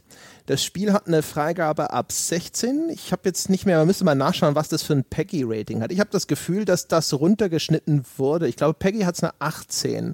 Vielleicht hat man da, also auch egal, wie es wie dem auch sei, es gibt Szenen, da werden Leute durchbohrt, äh, da werden Augen ausgedrückt und so. Und es ist aber kein Tropfen Blut zu sehen. Es gibt äh, diese Szene, wo jemand sozusagen durchbohrt wird, sieht aus wie ein Clipping-Fehler. Und das ist so frappierend, dass ich das Gefühl habe, wenn von vornherein festgestanden hätte, dass das äh, blutfrei sein soll, hätten sie es wahrscheinlich geschickter gemacht, weil ihre Cutscenes sind schon einigermaßen kompetent inszeniert. Aber sie wirken an den Stellen dann echt extrem hanebüchen. Also kann natürlich auch wieder so ein Budget, Zeit, sonst was Ding sein, aber das ist, das wirkt wie ein Spiel, wo jemand irgendwann gesagt hat, so, das geht nicht, wir müssen das nochmal, da muss die Gewalt ein bisschen zurückgedreht werden, damit wir hier oder dort in diesem oder jenem Territorium die entsprechende Freigabe kriegen. Das kann gut sein, also Peggy hat es tatsächlich eine achtzehn, ich habe gerade eben nochmal nachgeguckt, aber das ist jetzt übrigens auch kein Spiel, ich überlege mir dann immer, würde ich es meine siebzehnjährige Nichte spielen lassen? Ja, vollkommen problemlos, was den Grad der Gewalt zum Beispiel angeht. Und an der Stelle auch noch den Hinweis für Leute, die bei Jumpscares genauso empfindlich reagieren wie ich. Es hatte, ich hatte im ganzen Spiel zwei Jumpscares. Also es ist definitiv auch, äh, falls jetzt doch jemand das spielen sollte, ja, trotz allem, was wir jetzt gerade darüber gesagt haben oder kaufen wollen würde, der lasse sich gesagt sein, wenn sie Jumpscare empfindlich sind, das ist kein Spiel, bei dem sie große Probleme haben werden. Übrigens auch sehr interessant, wenn man sich zum Beispiel bei Amazon äh, die Screenshots anguckt, da wo ich jetzt gerade geguckt habe, was es für ein Peggy-Rating hat, mein Gott, sind dort manipulierte Screenshots zu sehen. Die Presse-Screenshots. So sieht das Spiel nicht aus. Das ist die alte Version, die wir nie zu sehen haben. Uiuiui, Tiffy. Also die Screenshots, die ich mir gerade bei Amazon angucke, denke ich mir, ich weiß nicht, welches Spiel das ist, aber das ist nicht in-game Call of Cthulhu. Ich habe auch überlegt, ich habe es mir leider nicht nochmal angeschaut, aber ich meine, bei unserem E drei Livestream war das nicht so, dass ich gesagt habe, so, ja, also am Ende fand ich, das Call of Cthulhu sah interessanter aus als das Sinking City, weil beim Sinking City war noch dieses Kampfsystem drin und das sah aus eher so wie Walking Sim und so. Und ich hatte das auch aus der Richtung her hübscher in Erinnerung. Ich bin mir aber nicht sicher. Also ich hatte es nicht so hässlich in Erinnerung, wie es jetzt tatsächlich ist, wenn wir über die reine Grafikqualität, nicht über Artdesign, nicht über Atmosphäre und so weiter reden, sondern über die reine Grafikqualität. Also es sind auch Szenen dabei, da sieht man zum Beispiel ein Auto fahren von oben und du denkst dir halt echt, die, die, die P S drei hat angerufen und hätte gern ihre Autofahr äh, äh, animiert. Also es sieht wirklich aus, als würde das Ding drei Meter über dem Boden schweben sozusagen. Der ist... Das aus, aus, aus heutiger moderner Sicht, was technisch und so weiter möglich ist, sieht es halt wirklich aus wie ein dreihundertsechzig P S drei Spiel. Mhm. Ist echt teilweise hart. Natürlich benutzt die neue Unreal Engine und, und, und. Aber das nutzt die nicht mal ansatzweise aus. Nicht mal in der Nähe davon. Also es gibt P S drei Spiele, sehen besser aus. Es hat vor technisch. Allem diese Texturen, die wirklich, also so sahen diese dreihundertsechzig Texturen in meiner Erinnerung aus. Also das ist halt einfach eins zu eins die vorhergehende Konsolengeneration, die da wieder aufersteht. Ich war auch überrascht, als ich, ich war nicht überrascht, als ich gehört habe, okay, anscheinend ist das Ding schon mal länger in, in, in Entwicklung und war schon mal bei einem anderen Studio. Es sieht total aus wie so ein, so ein Spiel, das zwischendrin an einen anderen Entwickler weitergegeben wurde, aber dass das zweitausendvierzehn gewesen sein soll, also wo dann der eigentliche Entwicklungsstart war oder kurz vorher, und dass es auch da schon für Next Gen damals ge- ge- geplant gewesen war. Ich, für mich hätte alles noch viel mehr Sinn ergeben, wenn es gehießen hätte, war ursprünglich eben noch als dreihundertsechzig-Titel geplant. Wie gesagt, guck dir die ganzen Promo-Screenshots an, auch ein paar, äh, auch ein paar ältere Promo-Screenshots, und dann vergleich das mit der tatsächlichen Realität. Also wenn ich mir die Promo-Screenshots, ich gucke mir hier gerade wieder ein paar an, ähm, die die halt im Laufe der Zeit rausgegeben haben, ähm, so sieht das Spiel nicht aus. So sieht es nicht mal ansatzweise aus. So sieht die Beleuchtung nicht aus. So ist der Detailgrad nicht. So sind die Texturen nicht. Hui, also vielleicht hat auch irgendwann ein massives Downgrade sozusagen stattgefunden, weil man das alles nicht technischer Natur äh, flüssig hinbekommen hat. Ich hatte ja sogar mit der äh, nicht sonderlich gehobenen grafischen Qualität teilweise arge Performance-Aussetzer. Gehört, das hat teilweise geruckelt. Ich habe gehört, auf Konsole soll auch die Performance durchwachsen sein. Nichts Katastrophales, aber da soll es wohl auch so ein bisschen holprig sein. Auch das ist natürlich so, ne, das Trademark von einem Spiel, das nicht wahrscheinlich so viel Zeit hatte wie notwendig. Man sollte schon davon ausgehen, denke ich zumindest, dass ein Entwickler wie Cyanide mit einem Spiel auf Basis der Unreal Engine, ich weiß nicht, wie viel Erfahrung sie damit haben, aber dass sie das eigentlich besser hinkriegen würden und dass da wahrscheinlich irgendwo entweder Zeit, J, beides oder andere Dinge irgendwie schiefgelaufen sind. Ja, definitiv. Also Cyanide, wenn du dir zum Beispiel sowas wie Styx oder so anguckst, äh, ist schon ein kompetenter Entwickler, und wenn die so etwas abliefern und sowas Unver- äh, Unfertiges abliefern, dann wird es dafür garantiert einen, einen, einen triftigen Grund geben, der bei ihnen liegen kann, der bei Big Ben liegen kann, dem neuen Inhaber, den man ja durchaus auch ähm, schon das ein oder andere nachgesagt hat. Also es ist nicht unbedingt der Publisher mit dem besten Leumund in der Branche. Es kann an, an, an Fokus liegen, es kann eine Kombination aus allem sein. Wir werden es wahrscheinlich erstmal nicht erfahren, aber da ist definitiv irgendwas hinter den Kulissen nicht richtig gelaufen. Dann würde ich sagen, lass uns vielleicht nochmal einfach so abschließend nochmal resümieren. Es ist jetzt für niemanden mehr groß eine Überraschung, wenn ich sage, dass das keine Empfehlung von mir bekommt. Auch nicht in einem Sale, ehrlich gesagt. Es, das Spiel, es ist, es ist so ganz kurz davor, dass man vielleicht sogar sowas wie eine Sale-Empfehlung noch in Erwägung ziehen könnte, weil ich mich teilweise tatsächlich relativ gut amüsiert habe mit dem Spiel. Und vor allem aber über das Spiel amüsiert habe. Und ähm, das hörte dann aber eigentlich ab der Hälfte, es sind vierzehn Kapitel, und ab dem, spätestens ab dem neunten, zehnten Kapitel hat das aufgehört, weil das ist der Moment, wo es dann relativ stark anfängt, eben diese sehr interaktiven Elemente einzuführen, es nicht mehr so fluffig vorangeht und man sich entweder abwechselnd darüber beäumelt, wie hanebüchen und hemdsärmelig das Ganze zusammengeschustert ist, oder zwischendrin es durchaus mal atmosphärische Höhepunkte setzen kann. Und ähm, das war dann teilweise mühselig. Es ist von vorne bis hinten durchsetzt mit Fehlern und Absonderlichkeiten, mit Systemen, die keine Funktion haben oder die Funktionen, die sie haben, ergeben keinen Sinn.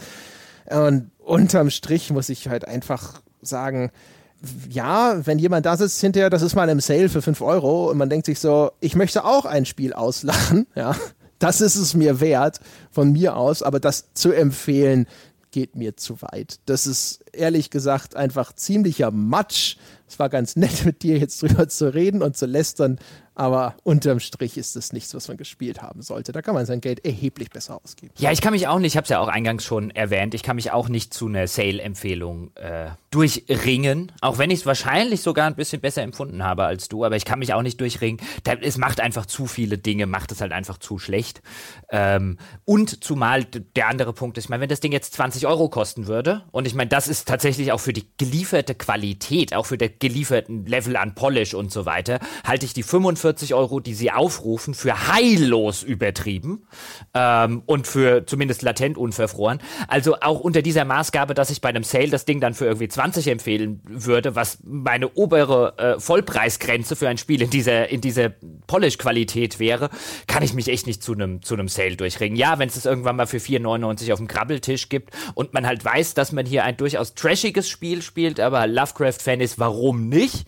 Ja, das wegen mir, aber ansonsten guten Gewissens könnte ich da keine Empfehlung dran schreiben. Selbst wenn ich sagen würde, heißt es, Lovecraft-Fans, die wissen, auf was sie sich einlassen. Ich bin Lovecraft-Fan, ich weiß, worauf ich mich einlasse, und fünfundvierzig Euro oder auch zwanzig Euro ist das Ding schlicht und ergreifend nicht wert. Nein, kann mich auch nicht durchringen, etwas anderes zu geben als keine Kaufempfehlung. So leid es mir tut, ich wollte das Teil wirklich mögen. Ich wollte, wollte, wollte. Ich habe dich extra noch überredet, äh, dass wir eine Sonntagsfolge dazu machen, weil ich gedacht habe, naja, so schlecht wird's schon nicht werden. Und dann wurde es immer schlechter. Ja, wenn das, wenn das einfach nur so weitergegangen wäre, Ich, hab, äh, ich hatte zwischendrin echt das Gefühl, es gibt ja, wir haben häufiger mal so ein bisschen am Rande drüber gesprochen, gibt es die gleiche Erfahrung, die man hat, wenn man so Trash-Filme schaut, ja, auch beim Computerspiel. Und ich habe erst gedacht, so, oh, das ist es, ja. Das ist das Vorzeigeobjekt für so Trash-Spiele, weil es war niedrigschwellig, man kam gut voran, man, es geriet nicht ins Stocken, es gab äh, quasi so alle zehn Minuten was, über das man schmunzeln konnte. Und gerade wenn wir dann so ein bisschen drüber gesprochen haben, das war dann halt so genau die Sorte Unterhaltung, die auch bei einem Trash-Film ent- entsteht. Die entsteht ja nicht allein aus dem Film, sondern aus diesem sozialen Austausch, dass man dann da sitzt und darüber sich einfach spöttisch lustig macht, was da alles schief läuft. Das war gut und schön. Aber dann kamen halt eben die Passagen, wo es mühselig wird und wo du dann eben tatsächlich einfach mehr Fokus haben musst, wo auch einfach die, die Fehler, die es macht, nicht diese ulkigen, oh mein Gott, das ist ja völlig bescheuert, wo ist Bradley geblieben? Bradley, du feige Sau, wo man so im Kopf so den Narrativ hat von dem, von dem feigen Schwein, das sich gerade in dem Moment verkrümelt, wo der Typ mit der Axt kommt. Und das wechselt dann eben auf, das ist halt einfach nur schlecht gemacht. Das ist leider einfach nur ein beschissenes Spiel an der Stelle, das mühsam ist und wo es einfach unbefriedigend und langatmig und langweilig ist, es zu spielen. Und da hörte es sofort auf mit diesem Trash-Faktor und ich war einfach nur so, äh, oh Gott, na gut, bringen wir es hinter uns. Ja, also die Eltern, die Eltern von Officer Bradley haben bei seiner Geburt definitiv äh, bei der Charaktererschaffung das Talent, kommt immer dann, wenn man ihn nicht mehr braucht, ausgewählt. Ja. Das war das ist echt unglaublich, wie häufig das im Spiel passiert. Herrlich. Ah, jetzt kommst du. Ja, ja, ja, Bradley. Ja, ja, wir sind gute Kumpels. Ohne dich hätte ich das hier nie mehr machen können. Ja, ja, das ja, war ja, unser komm. Running Gag, während wir darüber gesprochen haben. Bradley ist ja der Allernützlichste. Was würde ich ohne Bradley nur machen? Wirst du geil. Also ohne Bradley. Ja, ja also ohne, ohne, keine Ahnung, ohne Bradley wäre ich wahrscheinlich nicht im ganzen Schlamassel. Gerade Kapitel zwölf geschafft. So ein Glück hatte ich Bradley. Ja, genau, ohne. Also ich weiß auch nicht. Ich weiß gar nicht, was ich heute Abend ohne ohne Bradley machen soll, jetzt wo das Spiel nicht mehr da ist. Das weiß ich auch nicht. Ich kann ja, allerdings andere hab. Empfehlungen aussprechen, meine Damen und Herren, was Sie so machen können mit Ihrer Freizeit, wenn Sie Ihren Bradley gerade nicht finden können. Sie könnten zum Beispiel losziehen und diesem Podcast eine vernünftige, äh, ver- vernünftige auch, eine verdiente fünf Sterne Wertung geben auf iTunes. Oh ja, lassen Sie, um Gottes Willen, nicht Bradley überlassen. Gottes Willen. All das, was jetzt kommt. Stell dir mal vor, oh Gott, nee. Ja, wir sind morgen pleite, wenn das alles Bradley ja, macht. Oder es passiert dann einfach gar nichts in jedem Falle. Das sollten Sie selbst in die Hand nehmen und, meine Damen und Herren, äh, Sie sollten auch aus diesem Podcast nicht rausgehen, ohne dass eine Kaufempfehlung ausgesprochen wird und deswegen empfehle ich Ihnen, gehen Sie auf gamespodcast.de slash Abo und werden Sie Unterstützer dieses wundervollen, unabhängigen Journalismusprojekts.